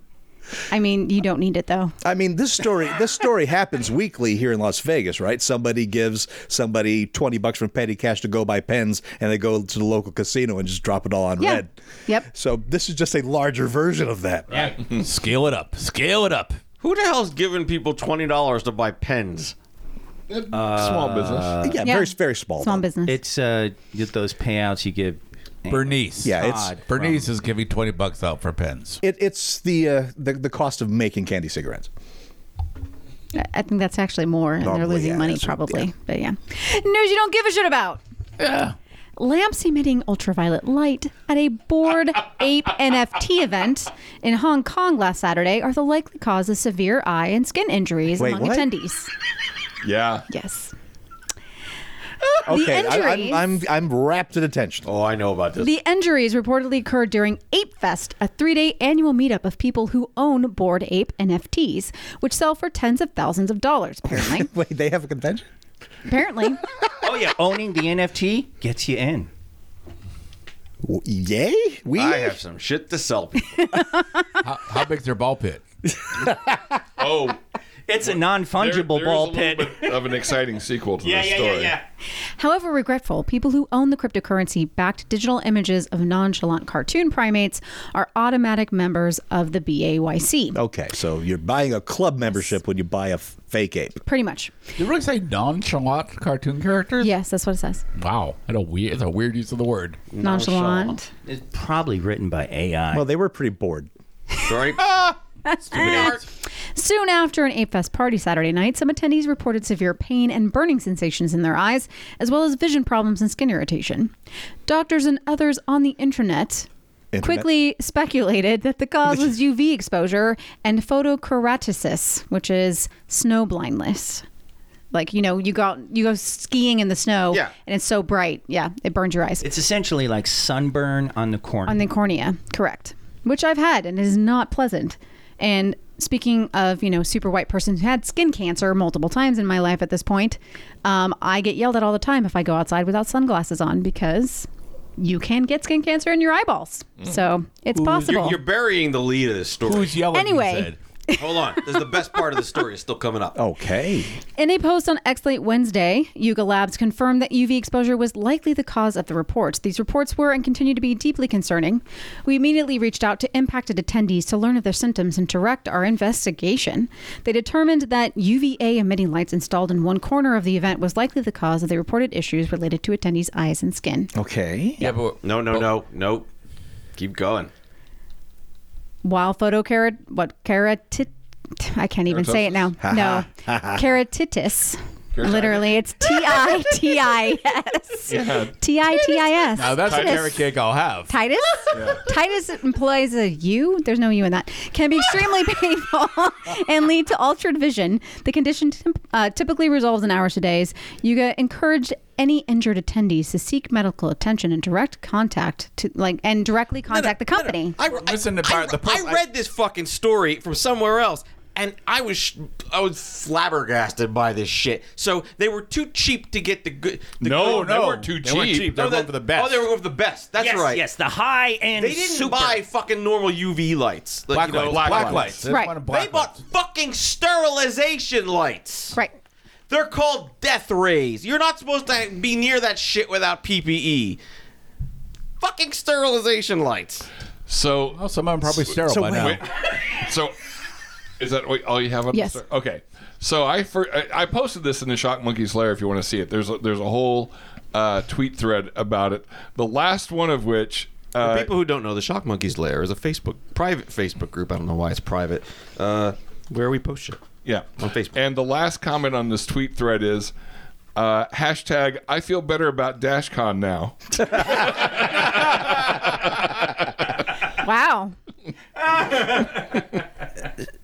So they got UV lights just to They got- make make they the got- fluorescent colors bright. Yeah, no, they had some They got- kind of bl- They, black. they, they light. got black light. They got extreme black light. Yeah, dude, they have black light parties. It's like we're all white, go to this black light party, everyone's glowing, shit like that. They do that. I mean, it's it's brave. It's like saying I let's get not it. get Yeah, they alcohol raise, for yeah. the party. Let's just get Jet A and drink that. Yeah, and, Gatorade, it's what and, plants And they were crave. like, and they were like, well, we got this. Oh, look at it. This is top of the line. This is like a hundred times more expensive than the other black lights, so we'll get these. Jesus Christ. Yeah, Yeah. You know what? With the whole board apes, it makes sense. I would say the last sentence of this press release was, "We are saddened that this incident has detracted from the experience of Ape Fest attendees." Thoughts and prayers. all that's missing is ten extra minutes in the ball pit. Yeah. really? I'd be is. scared of those balls. They're probably made of uranium. Ten extra bits in the eyeball pit. Actually, I think they're missing just a big head and you know people screaming and yelling around them. That, Oh, that would yeah. Oh, oh, there was plenty of shame going around Oh, there. there's plenty of bell ringing. That's for sure. That- that's the next spot in the wheel. Just- You, you get 30 seconds in the sterilization lab. Here. Please sign this waiver. Yeah. Here. Here's this hazmat suit. You need to. No, that be that actually would be funny. It's a black light party, and then we just take out a little black light flashlight and go over their arm or something. You know, just do that for a few seconds. Black light party. Yeah, black light party. Woohoo! Black Lives Friday. You gotta draw something in her arm and like invisible ink though, so it shows up. Oh yeah, Steve. Drawn in invisible ink. That's it. What did Steve draw? yeah, I'm dead. Keep in mind, this is a convention. There's a lot of people there whose skin you don't want to. Oh, you. But they could use some sterilization. This is true. We'll just mount that light outside our booth and just leave it on as people go by. That sounds like a great idea. Be like, hey, you, come over here, come over here. Wait, okay, you're good. You can leave. It's a, it's a little eugenicsy. but but just a little. Tell your friend. Don't Yeah. tell your friend. Yeah, because we can't afford the board ape style stuff, so we're fine. Geek Shock. Make sure you're wearing SPF 1000. Please. Do you have anything else? That's it. Oh, let's do some weekend geek. Aww. Oh, I like this story. I like this story very, very much. Dave Filoni, one of the creative forces behind Star Wars, is now the chief creative officer at Lucasfilm. Are, are you throw, are you throwing snaps? Is that what I'm? Are you throwing bank snaps in your own house? Yes, he On his is. clean rug, brand new clean No, rug. he's doing it on the tile. Jesus It won't Christ! break on the carpet. I'm, I'm having a Boogie Nights flashback. And well, those were firecrackers. Although I love how Andy's a, I think Andy has actually. I got the f- the carpets cleaned the day before Thanksgiving, and I think it's been killing Andy to not spill since then. and it's just you can see You like you The- walk very I'm slowly, traumatized. He- like he- shuffling with Oh, two yeah. hands Bitter. on everything. somebody is a little pissed. He feels incomplete. Pretty Yeah. things belong in Before water. that, I can spill wine freely because it's going to be cleaned. Where? The rug will Oh, clean. before. Before. Yes. It sounded like you before said time. Florida. I don't know why, You but can that's spill what it anything it's sounded you want. like. Andy. You Of course can it spill sounded- anything you want in Florida.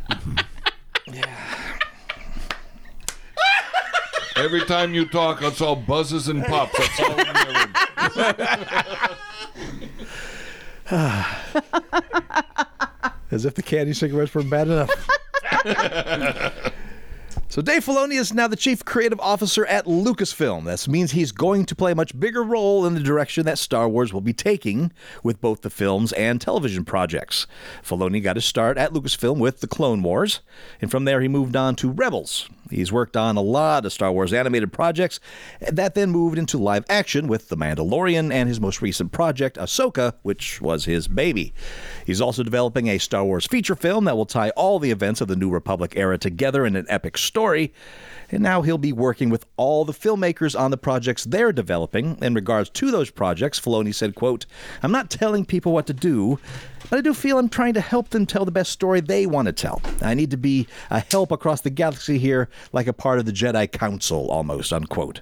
Uh, some of those other projects include the upcoming Ray movie being developed by Charmin Obayad Shinoy and James Mangold's film about the origin of the Force, Taika Waititi's project, and Sean Levy's movie, Donald Glover's Lando film, and several more. I'm sorry, they're doing a Origin of the Force movie. I are, apparently. I, I thought it was just Metachlorians, and they just at one- some point decided that they wanted to interact with Oh, people. we don't talk and- about that like we don't talk about Highlander 2. It just didn't happen. Okay. Maybe it's a biology documentary. It's I mean, I'm all for the, all of the other things you've talked about, but that one doesn't. I don't know. As long as it's not like like the mo- the get away from my candy cigarettes, you son of a bitch. Um, as long as it's not like the uh, the the the the, the father, the brother, and the sister from what was it?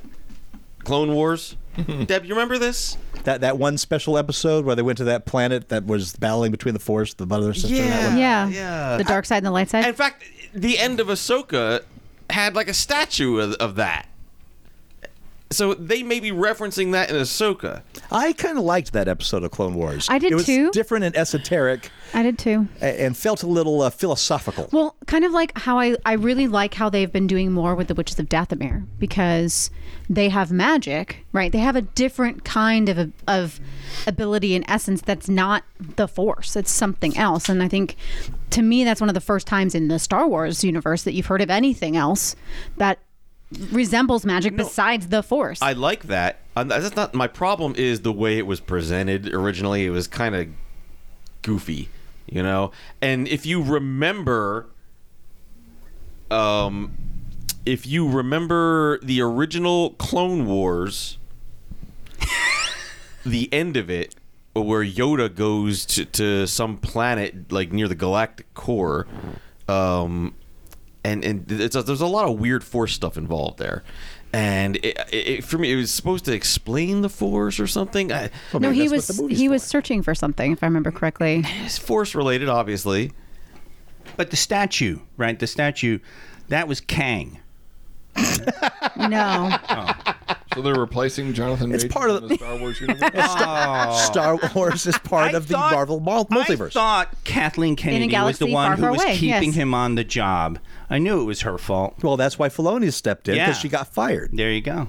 Thelonious Monk? Technically, Star Wars is part of the Marvel universe. It just happened a long, long time ago. And as much as I fucking hate this show, they did have one split second reference to Star Wars being a part of it. Once upon a time. Oh yeah, they did. Did they? Yeah. Why am I not remembering that? It was um, That dude playing Jafar mentioned the Rancor. yeah. Really? Yes. Wow. How do you remember that? And I don't remember that. That's the only thing I remember that I liked about that show, and and Snow White looks like a thumb, so forget it. I oh can't. my god. I can't. Writing was shit. But Lana Perillo. That mm-hmm. Yeah. Mm. The guy who played Hook too.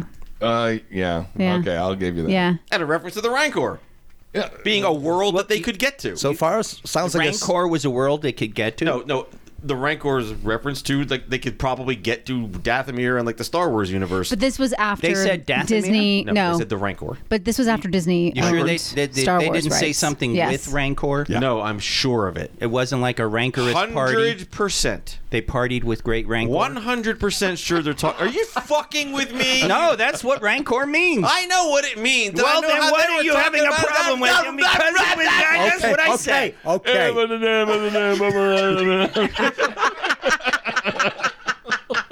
Jesus no. Christ. Curse is just trying to get under my skin. What? And, and you're all successfully getting under mine. Oh, well, then good show, sir. Very good show. How you doing, Doc? Hey, Todd. I'm great.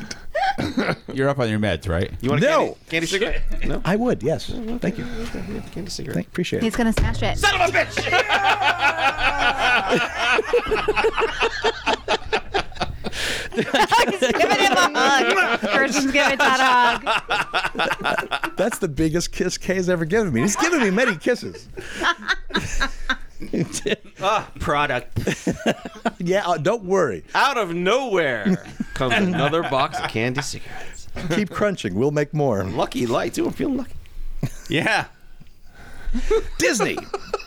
Disney is prepping to start shooting the Tron sequel, Tron Ares. Uh, director Joachim Roning, who did Pirates of the Car- Caribbean, Dead Men Tell No Tales, Maleficent, Mistress of Evil, and Kon-Tiki, is prepping to start production after the holidays.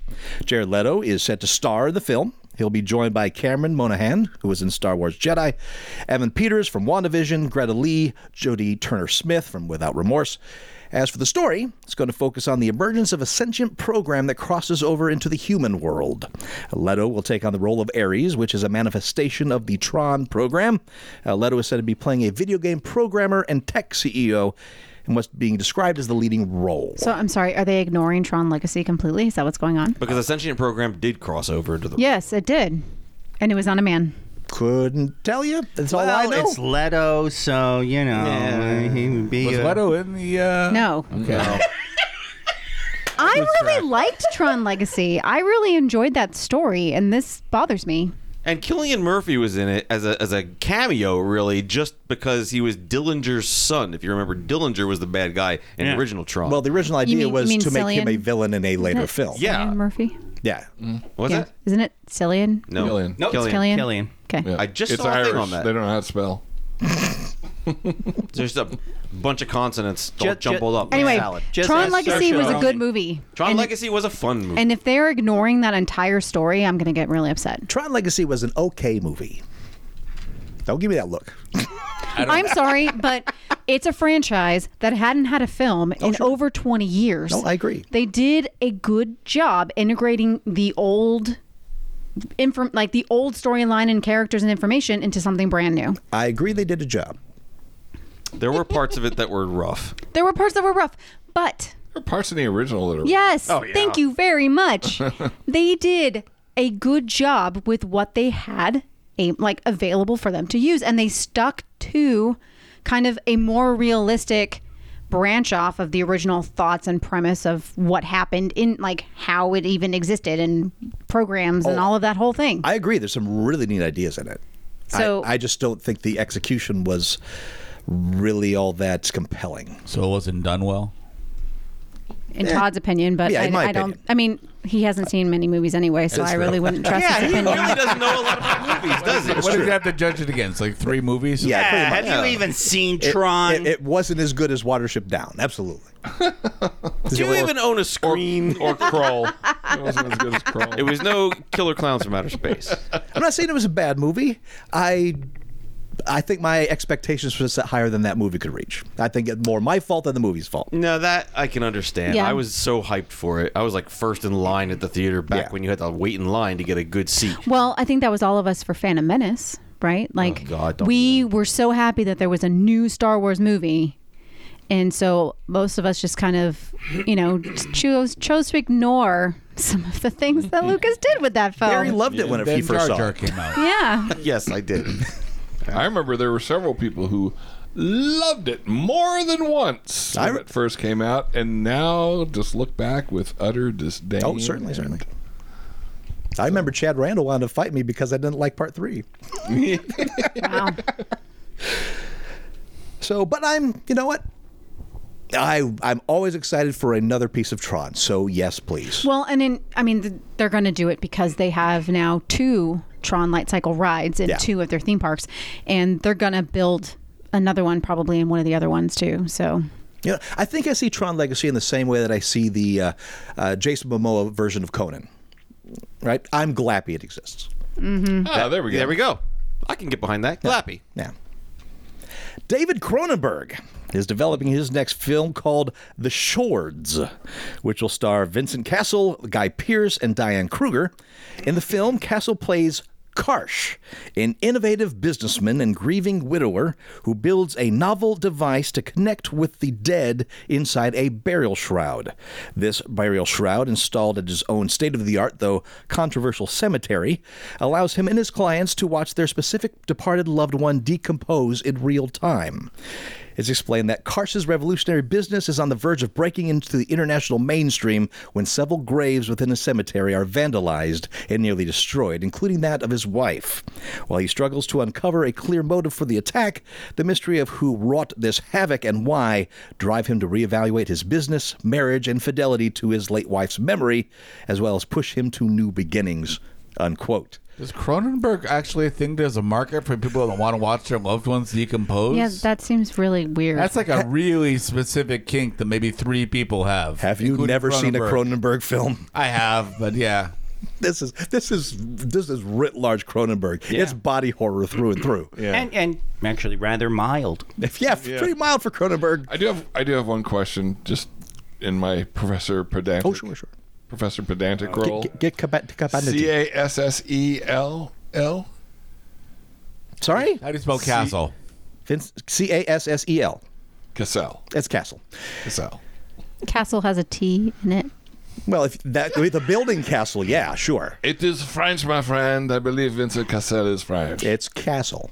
I read He it is right French, and I've seen that guy in a bunch of stuff, and I don't really like him. Isn't isn't that Jim Caviezel? No. Yes, that's No. who you're thinking of. No, I I'm think. thinking Vincent Castle. oh, Castell. him! He is very French. Yes. Yeah. He is very always French. plays an asshole. Therefore, Because he's Cassell. French. Well, he's very Exactly. French. She just said it. Thanks. You just lost us the entire. Oh my God. Plus, he country was of France. banging I'm sorry. Monica Bellucci. Well, Uh, that's another reason we all yeah, hate it's just line up the reasons. No, no, she's right. We're going to lose our French audience. We're sorry, Pierre. We didn't mean it. him. Pierre, no, come back. there. It's castle. Cassell. Be gay. Sony Pictures and Nintendo teaming up to develop a live action feature film adaptation of The Legend of Zelda. It was also announced that Wes Ball will be directing the movie. He most recently helmed Kingdom of the Planet of the Apes and also made Maze Runner movies. Script written by Jurassic Park, sorry, Jurassic World screenwriter Derek Connolly, or is it Connolly? The Legend of Zelda follows the adventures of a young hero named Link, who often tasked with rescuing Princess Zelda and battling the malevolent villain Ganon. The series is praised for its on- engaging open world exploration, intricate puzzles, and rich storytelling. Each game typically takes place in the fantasy realm of Hyrule and features a mix of puzzle solving and exploration. After the Super Mario Brothers movie became a big hit, there were reports that Nintendo was looking to expand their film division, and here it is. It's gonna be live action. live action. Is it gonna be more comedic like Super Mario Brothers? I or- haven't seen the script. I do not know. They You haven't didn't seen say- the script? What are you talking about? Yeah, right. So- The so I thought they normally sent it I can. all, always to you. I think it's going to be Always. two hours of everyone confusing Link with Zelda. I like Zelda. Great character. I like this because it means we're closer and closer to my Joust movie. I need to start working on the script. Yes, you do. That should have been on our desk at Dunright Produ- Productions ages ago. You're right. You're Done right I'm sorry. predictions. And, uh, well, that's kind of what this is, isn't it? Well, Hey, don't laugh. They made a Cubert uh, cartoon. They did. Hubert is an amazing character, and I would watch that. Oh yeah, so much depth.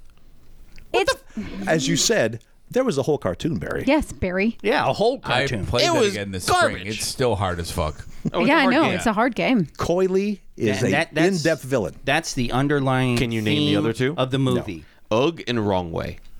I appreciate it. I played the shit out of that game, but I could not possibly fathom how And they could we make a do s- cartoon out of it. They did. It was terrible. We still have it because I have Barry a long time ago bought me. I had a ColecoVision growing up. Sure. And he bought me a uh, refurbished ColecoVision, and so Yeah, power supply for it. So.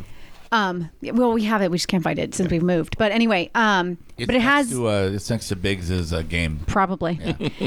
we have the. ori- I mean, it's the original controllers, right? And so like, Very unusual. controllers. Yes, and if you've never played a ColecoVision, okay, the controllers were they look like an old school remote, and they had this very thick, very hard, like curly wire that connected it to the console system, and there was like no give. You really had to sit like right next to the console with this remote control, and trying to play it now, the original remote control with since we've played Xbox and PlayStation and all these things, you're like slamming the joystick on this thing and you're like, I'm jumping. I jumped. I totally jumped. And it doesn't move and you die. And yeah. Sitting so close Cubert's to- really hard. Sitting so close to the TV, it's like a board game Yes. convention. Yes. Because all the cords are short and you have to sit right on top of the machine. Yeah. It's The only it's thing great, was though. missing was like going in the back and turning it to three or four. Oh yeah. what uh, those controllers? Uh, what's the opposite word of ergonomic?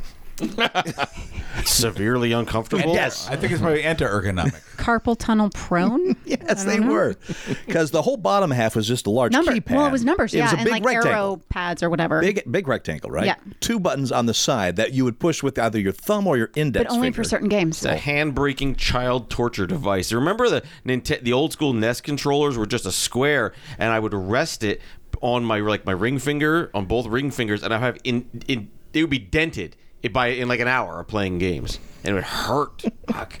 Deb, what's your favorite ColecoVision game of all time? It is Cubert. I love Oh, Cubert. okay. Yeah. That is one of my favorites. What's your That- sec- What's your second favorite? Uh, the Smurfs, actually. I loved that Rescue game. from Gargamel's Castle. Yes. Yeah.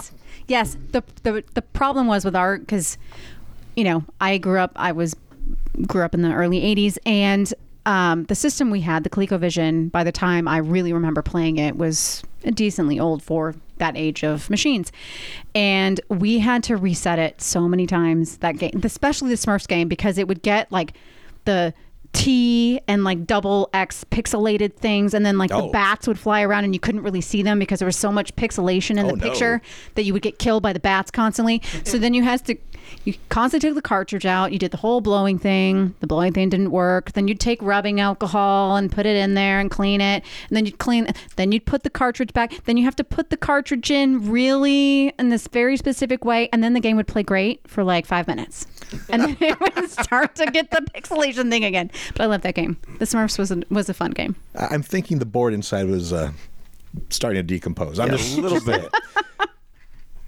I had that game too. It was great. Loved it. Absolutely. Yeah, see, these kids today they don't understand. You had to work for your games back Yes, you then. You did. You really did. Didn't understand. Now all you have to a do is screwdriver download to them. Put your game game into the TV. Oh yeah. Well, and if you wanted to record anything, you had to like be prepared to hit the record button on the VCR. Oh, yeah. Record and play. Same time. Yep. And, and if you really wanted to take, you know, danger into your own hands, you tried to cut out commercials. Yes. Oh, Oh, yes. yes. You had so my sister and I, one of us would be on the couch and the other one's right at the VCR and they're like, "Okay, just tell me when. Tell me when." Yeah.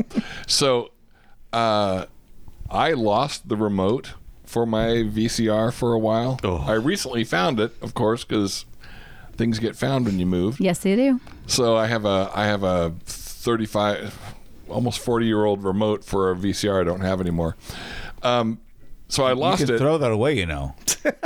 What are you talking about? Anyway, It's, so I found. it's an antique. It's worth So, I- money. so the way I used to have to operate my uh, VCR was by toe. Barry, never touch it. Your fingers Don't ever touch probably it. would Work. What? Your fingers probably. yeah, work I don't want too. to get up. I'm sitting there watching TV and boop, pause, boop, start again. See, this How is close were you to this television? Six foot four, I guess. I mean, then your head, then you're like laying on your back. Yeah, Okay. I was on the ground. I was on. See, they, these are the joys that we don't understand of being tall. That's we don't have this kind of Yeah. ability. No. Yeah, so dumb. We'll never kill ourselves on a door sill, though, and he might. That's true. I oh boy, I realized I was getting too tall for one of my favorite things.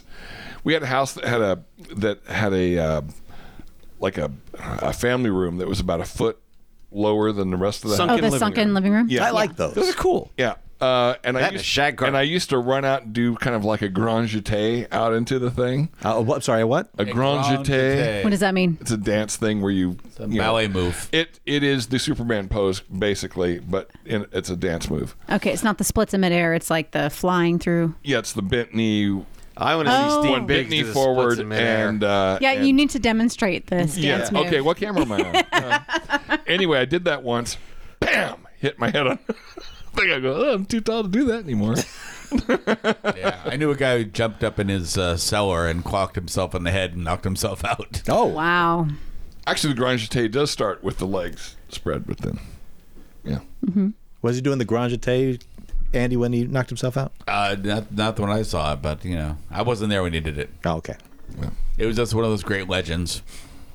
The same guy actually uh, uh, put a staple onto his head and pulled the trigger, thinking it was empty. Well, I'm thinking this guy. Wow. That was his own fault. Yes. Yeah, no, absolutely. Yeah. Daniel Wu from American Born Chinese and Into the Badlands is developing a comic book series titled Evermind that he is also co writing. There are already plans to develop it for film and television. Wu will star in the projects. Evermind tells a story of, quote, overlooked in.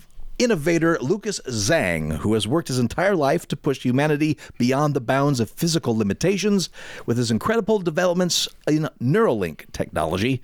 But his quest for success has come at a cost. Now, in a desperate attempt to save his own humanity and the life of his only child, Zhang unleashes a powerful new technology that's too dangerous to be trusted. Now he is selling out, cashing in, and his patented masterworks are serving only two purposes destruction and desire. Unquote.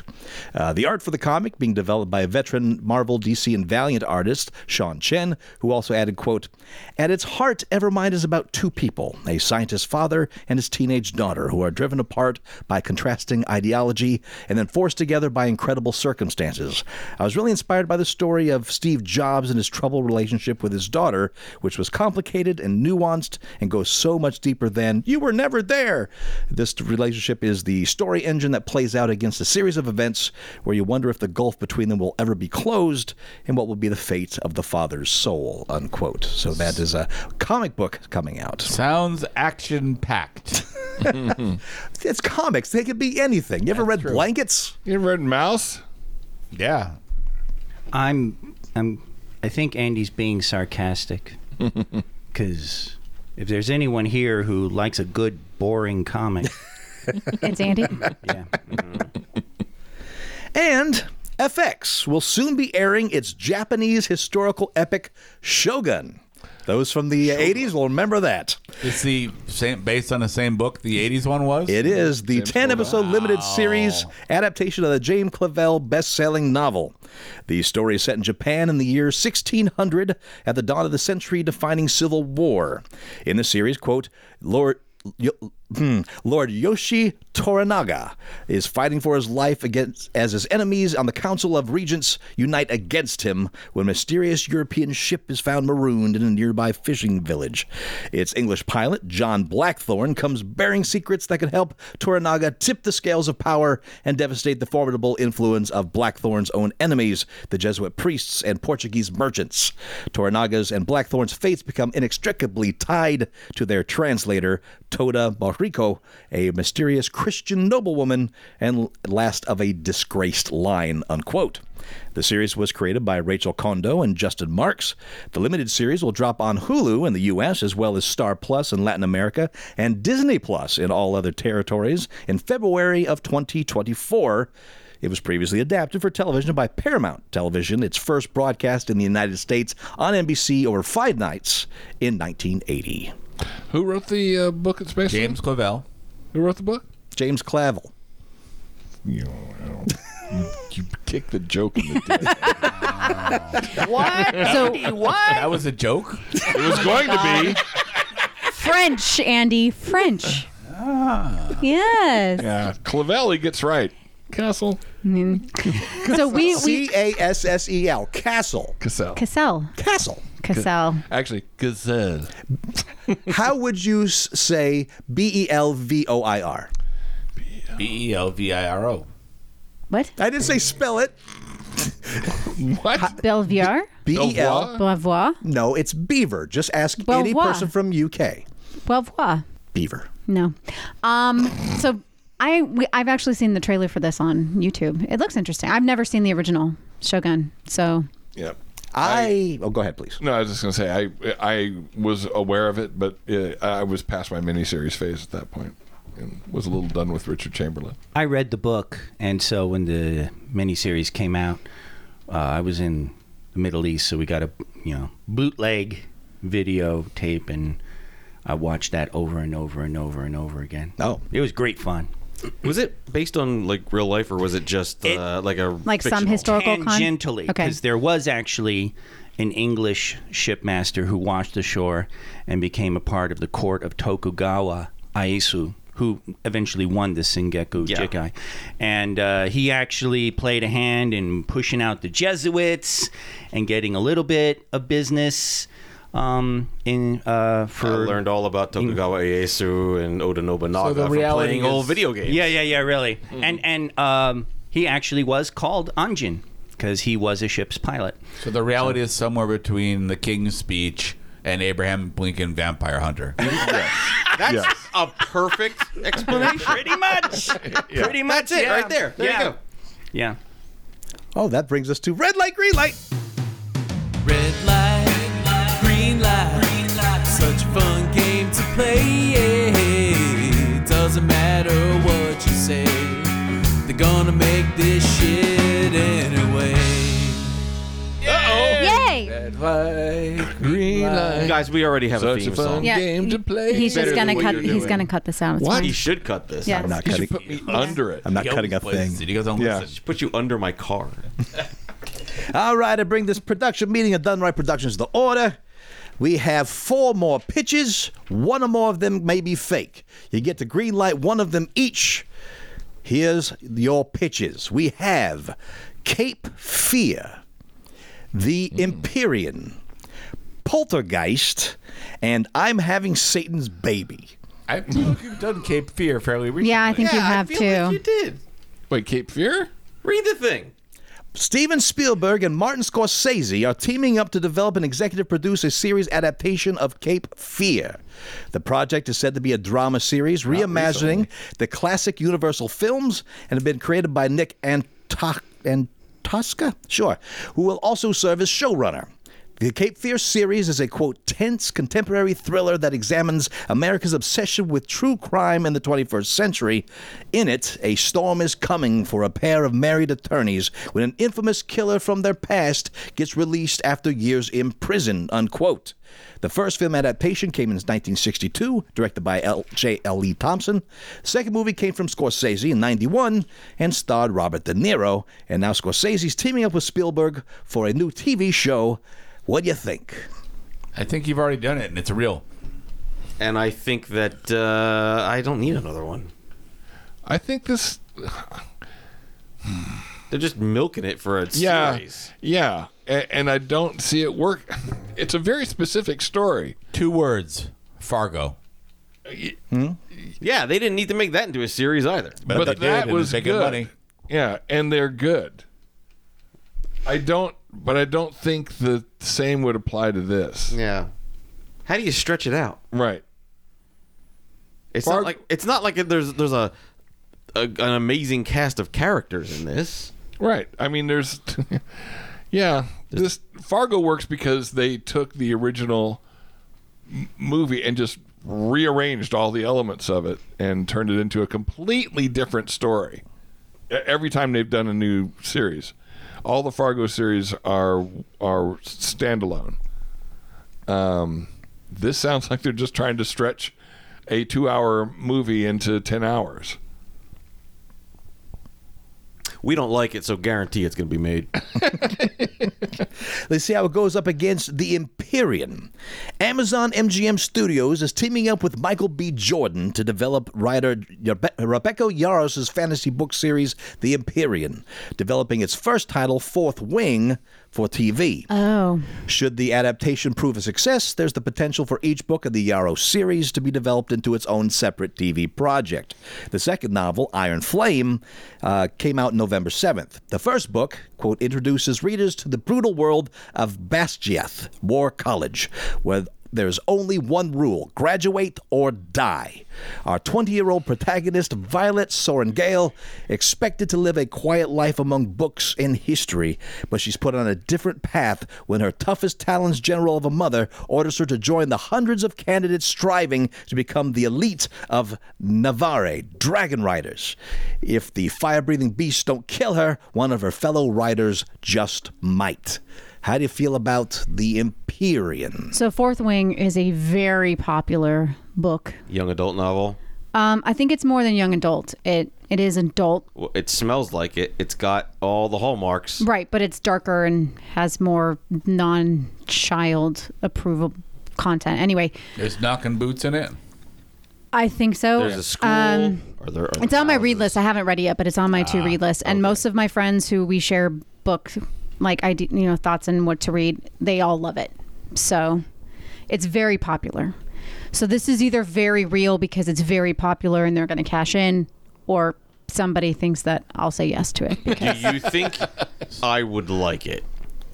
probably not. It- Then it's definitely going to be made. What else you got? um, I'm growing more and more annoyed by these types of let's take Harry Potter and put it in a different.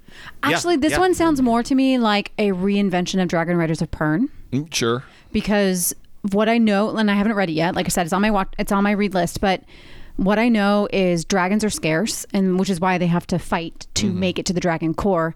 And so it's partially you have to prove yourself to be worthy, but also the dragon still has to pick you. So like if you don't get picked because you don't prove yourself worthy, then like you end up dying anyway. So it's, it's like a combo of Dragon Rise of Pern and It's Dragon Riders of Potter. Right. Yeah. Yeah. the elevator pitch is Harry Potter, but Dragon Riders of Pern. or what if uh, How to Train Your Dragon was a little darker and more adult? Yeah. and not set in ancient Viking times. Right.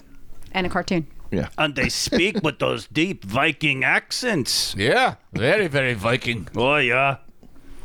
Uh. Let's see how that fares against Poltergeist. Amazon Studios is moving forward with a Poltergeist TV series. Daryl Frank and Justin Flavey will executive produce on behalf of Amblin Television. As of right now, there's no writer attached. There are no details on what the official plans are in regards to the story. The original Poltergeist revolves around the Freeling family, whose suburban home is invaded by malevolent spirits. Things turn sinister when Carol Ann is abducted by the entities and pulled into an alternate dimension. With the help of parapsychologists and a spiritual medium named Tangia, the Freelings embark on a desperate, uh, d- desperate quest to re- uh, rescue Carol Ann from the force holding her captive. Now, there was also a Showtime series called Poltergeist The Legacy, which ran for three seasons before airing a fourth and final season on Sci Fi Channel in 1999. That show centered on a group known as The Legacy as they protected the world from supernatural dangers, and it also wasn't very good. Just my own personal note at the end Hmm. there.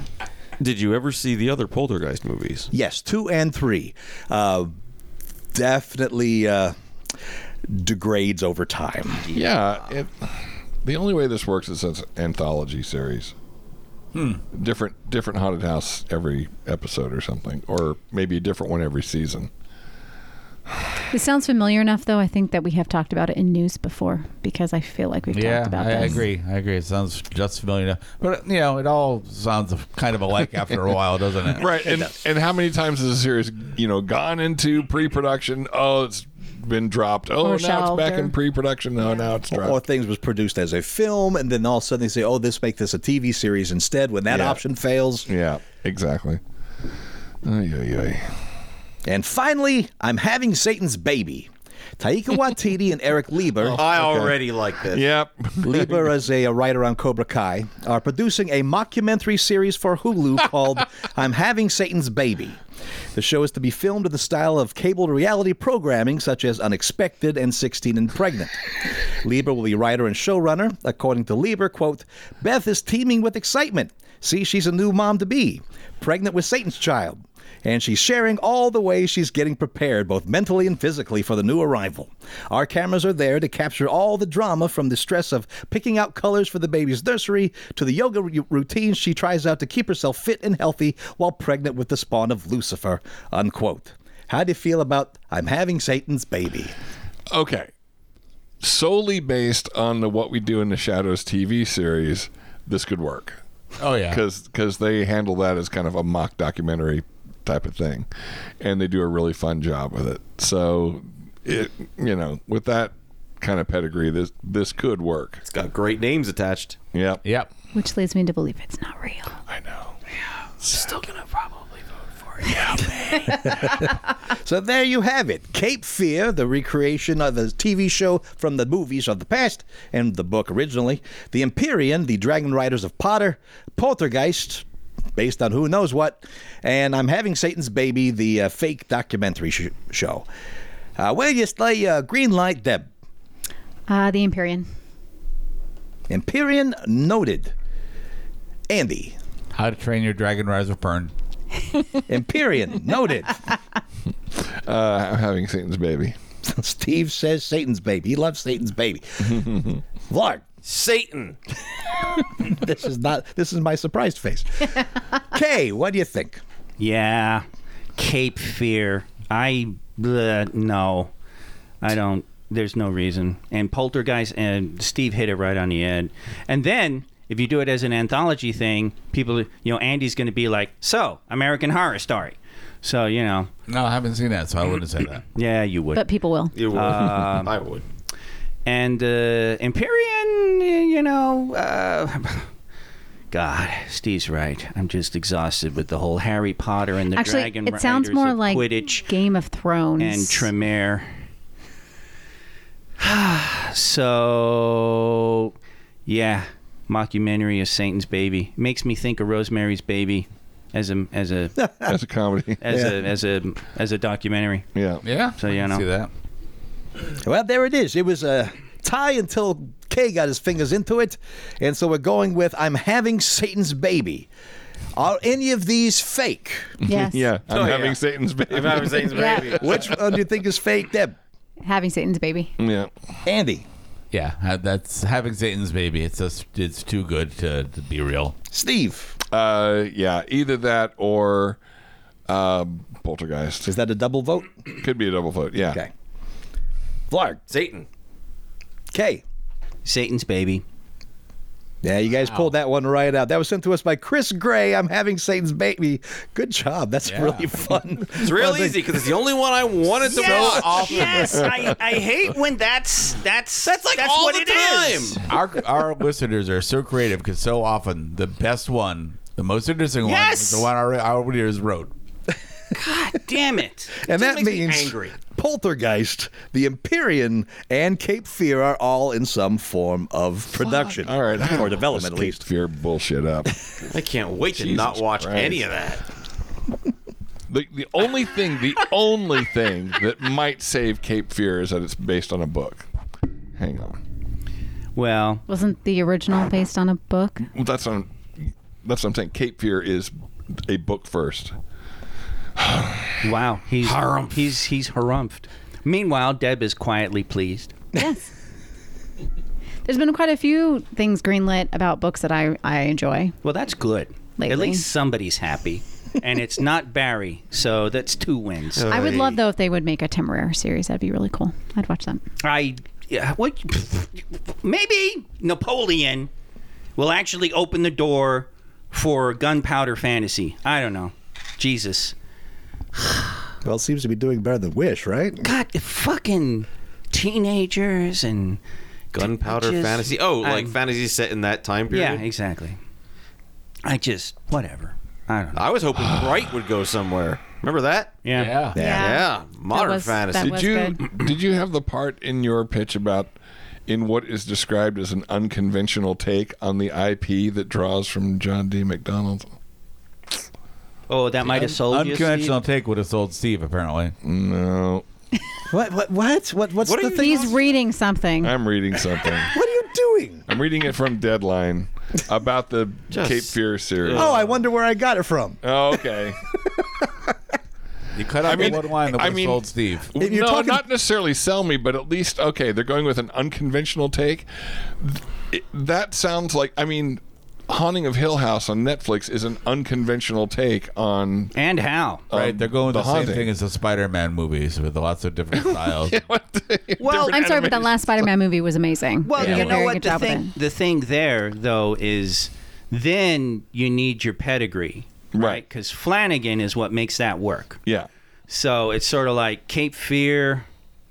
Uh, I mean, uh, well, uh, Satan's Baby. I mean, of course, Barry and I are going to vote for that no matter what, just because. But you, Taika Waititi, and uh, the writer. The for, I mean, yeah. y- Then you're going to be like, then it's even more delectable, right? So, Your pitches are too good, people. God damn it! I just it you know it's it ah, this segment just just is bonkers because they're always pretty fucking good ideas and they're Yeah. always the fake fucking except for Deb's books they're always the fake fucking thing it, it's a maze balls because there are some truly good ideas and then Yeah. you know Matt Ward has this thing about the priest losing his faith and whatever Well, well, but yeah, he likes to he likes to write some stuff that is real, and then it turns, and then we're like, oh wait, that's fake. Yeah, that was really great, and then it's a Yeah. But- church ship and in space. church. but eh, but still, It's la- it left a lasting hole in your brain. I will say that. yeah. Well, you know, if uh, man, wouldn't it be great if Hollywood actually like listened to this podcast, and a year later something would happen? Yeah. Then we get used as evidence in a trial. exactly. Yeah. But I don't know. It's just sometimes it's dispiriting, and I don't want to get in a whole Hollywood is this or that because I understand why Hollywood does what it does. Yeah. And But- it always has. Right. Oh. And right. Right. Right. Right. you know, all the people that go, oh, they just don't make movies like they used to. Back in the old days, you didn't have sequel after sequel. You didn't have remake after remake. That's bullshit. Yeah, Yeah. bullshit. They just went direct to video or Well, well, No, I- no. I'm Well, talking not all of 30s and them. 40s. Well, He's talking yeah, that's- before any of us okay. lived. Yeah. But yeah, like uh, Thin Man movies, or you know, uh, Uh, the the Maltese Falcon that we think is a classic was the third version of that movie Right, in yeah. ten years. and so and it's adaptation of a book. Yeah. it's not an original script. Right. Uh, ben Hur, Ben Hur, Yeah. was a remake of a silent movie, Yep. and the silent movie came from a book. Yeah. I, I never don't even have a knew. problem with them making movies from books. I don't have a problem with that at all. I'm not, Wizard, Wizard of Oz was like the third or fourth, right? yeah, I'm not talking about you, Barry. Go go eat your cigarettes. no, it's quit just, anytime I want. I, am just I'm just saying I'm not going off on a Hollywood rant, but at the same time, it's just like there are definitely good ideas out there because our fucking lunatic fringe fans actually fucking come up with good shit. The biggest problem we've talked about it a zillion times is that the people that write the checks are the ones that don't have the imagination. Right. Or they don't have the the stomach for a The little nerve. risk. Right, for the risk. The nerve. Mm. They're terrified. Now- which you know, I mean, hey, you're talking millions upon millions of dollars, and these Right. people get. Uh, uh, uh, Steve and I talked about Stellan Skarsgård Yeah. one time. Did this beautiful rant about the people putting in the money into the movies and things like that, and why stuff happens the way it does. So, I mean, I, I, yeah. Yeah. So we're just disheartened. Thank you. So what we need to do is win the lottery and then Yes. make a movie. Yes. That's I, why Steve goes to Prim every Right. month. Exactly. I'm going. No. I'm going on. I Monday. want a Geek Shock film production. And I don't know. I'm having Satan's baby sounds pretty cheap to make. Yeah. Not with Taika Oh, there's- Waititi. Some money right there. Step one. Yeah. Well, yeah. There are a lot of great ideas that you can do with zero budget. Primer. Yeah. Primer. Yeah. Doctor Horrible sing along blog. Mm-hmm. Mm. Thank you. Mm-hmm. Yeah. Made during another strike. Yeah.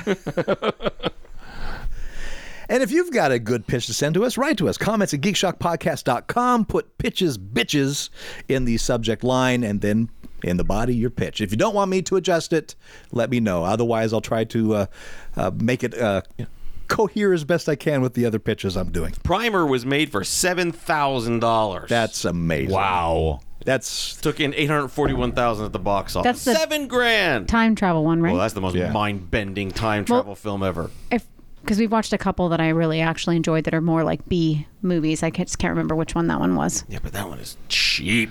Yeah. uh, The other really cheap one, uh, again, I've talked about it uh, a couple of times on the show, is a history of time travel Oh, I I think I've seen that. on on uh, Amazon, where it's a documentary about the history of time travel, in which the repercussions of people going back and changing time happen during the documentary. the documentary keeps changing. like we- you have to you- you look. see have if to we've pay seen that. attention because if you blink, suddenly you're like, these th- these people were high when they wrote this. They're fucking Well- up all over the Yeah, place. they just repeated this, but with Yeah, different. I don't. I don't. Yeah, yeah. and then so you're- mm-hmm. one of my favorite things about the movie yesterday, right? Yeah. Like, uh, yeah, it's- he'll like make a comment and they're like, "What are you talking about?" It's like Harry Potter. And they're like, "But it's Harry Potter." What? Yeah. yeah or or yeah. I mean, obviously the main thing, the Beatles never became a band. Yeah, and but all then of there's all these little other things like there's no, I can't remember which it is. There's either no Pepsi or no Coke, and I can't remember which one. right. What's another cheap other cheap film that they Death made? It Race was- 2000 made for 300 grand. Uh, Hawk the Slayer. Oh my God! Was it, is it the Man from Nowhere? Was it the one where the guy's basically Jesus? Oh yeah, Man from Earth. Man from Man Earth. from Earth. The Yeah. first, the first one was Yeah. good. Yeah. Second one. And it, yeah, the first one though, like literally just takes place in a room. Yeah. The whole movie, and they're just talking. It has been turned into a stage play Has because to of that have. very reason. The budget was two hundred thousand dollars. Wow, really? Well, Yeah. it's probably because they had like Billingsley. Billingsley and Tony Todd and Yeah. It- yeah, and Barbara Billingsley? no, Your John mom, Billingsley. John Billingsley, Doctor Flox. now Barbara Billingsley was in another very cheap movie, uh, Blair Witch Project. She was amazing in that. How much was that film for? Probably less than that. Yeah. Oh, oh, oh, there. No, no, there was, there was. That was the sound of a new box of cigarettes being crushed. That makes three. hadn't even had the plastic wrap taken off of it. That was good. You had me. I'm like, Kurtz's gonna say something interesting. No. Why did I ever think that? was But you the saw case? him stand up. Yeah. I, I thought he got really excited. yeah. No, it was simply I was acting. cigarette genocide. And if you want to keep, help keep uh, Barry into uh, Candy cigarettes. candy cigarettes, I, I need to stop. with you those. can uh, you can join our Kofi like our tier two members: Mike M, Mama Ninja Scoop, Heidi Johnson, David Highbrier, Scoop Bucky, Aaron Esquire, Minty Scoop, Two is One, Leon Mitt, and Scoopy Ramon, and of course our tier four members: Deb T, David Farrar, J.R. Conkle, and tier five members: Jeff Harris, Aussie Matt, Mad Martron, Glumly, and Atomic Gumby.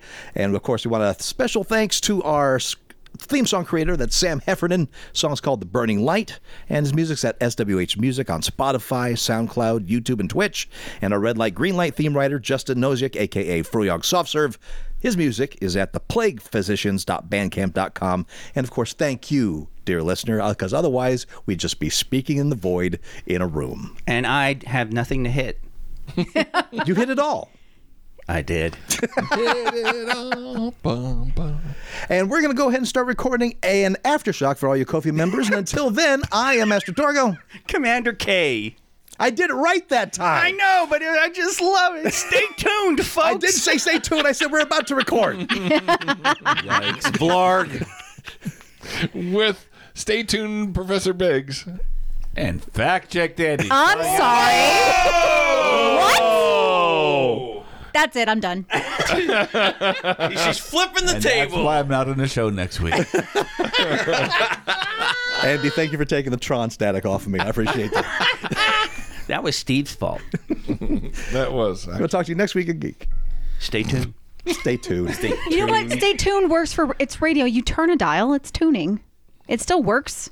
It's just people relate it to television, but it works for radio. Yeah, except that you We're have to not go on to radio. a, We're on a podcast. I know, but still. it's audio, sound, whatever. Sound. Tron Legacy sucked. Yeah, you just have to go to. Oh, Actually, I like Tron Legacy. Hit Todd. that was a just do that. I it can't on. hit Todd. I kissed him earlier. good point. I've been hard ever that. since. No, that that shit's gonna. I think the tongue That's was a good little for a good, overboard, but- good half episode.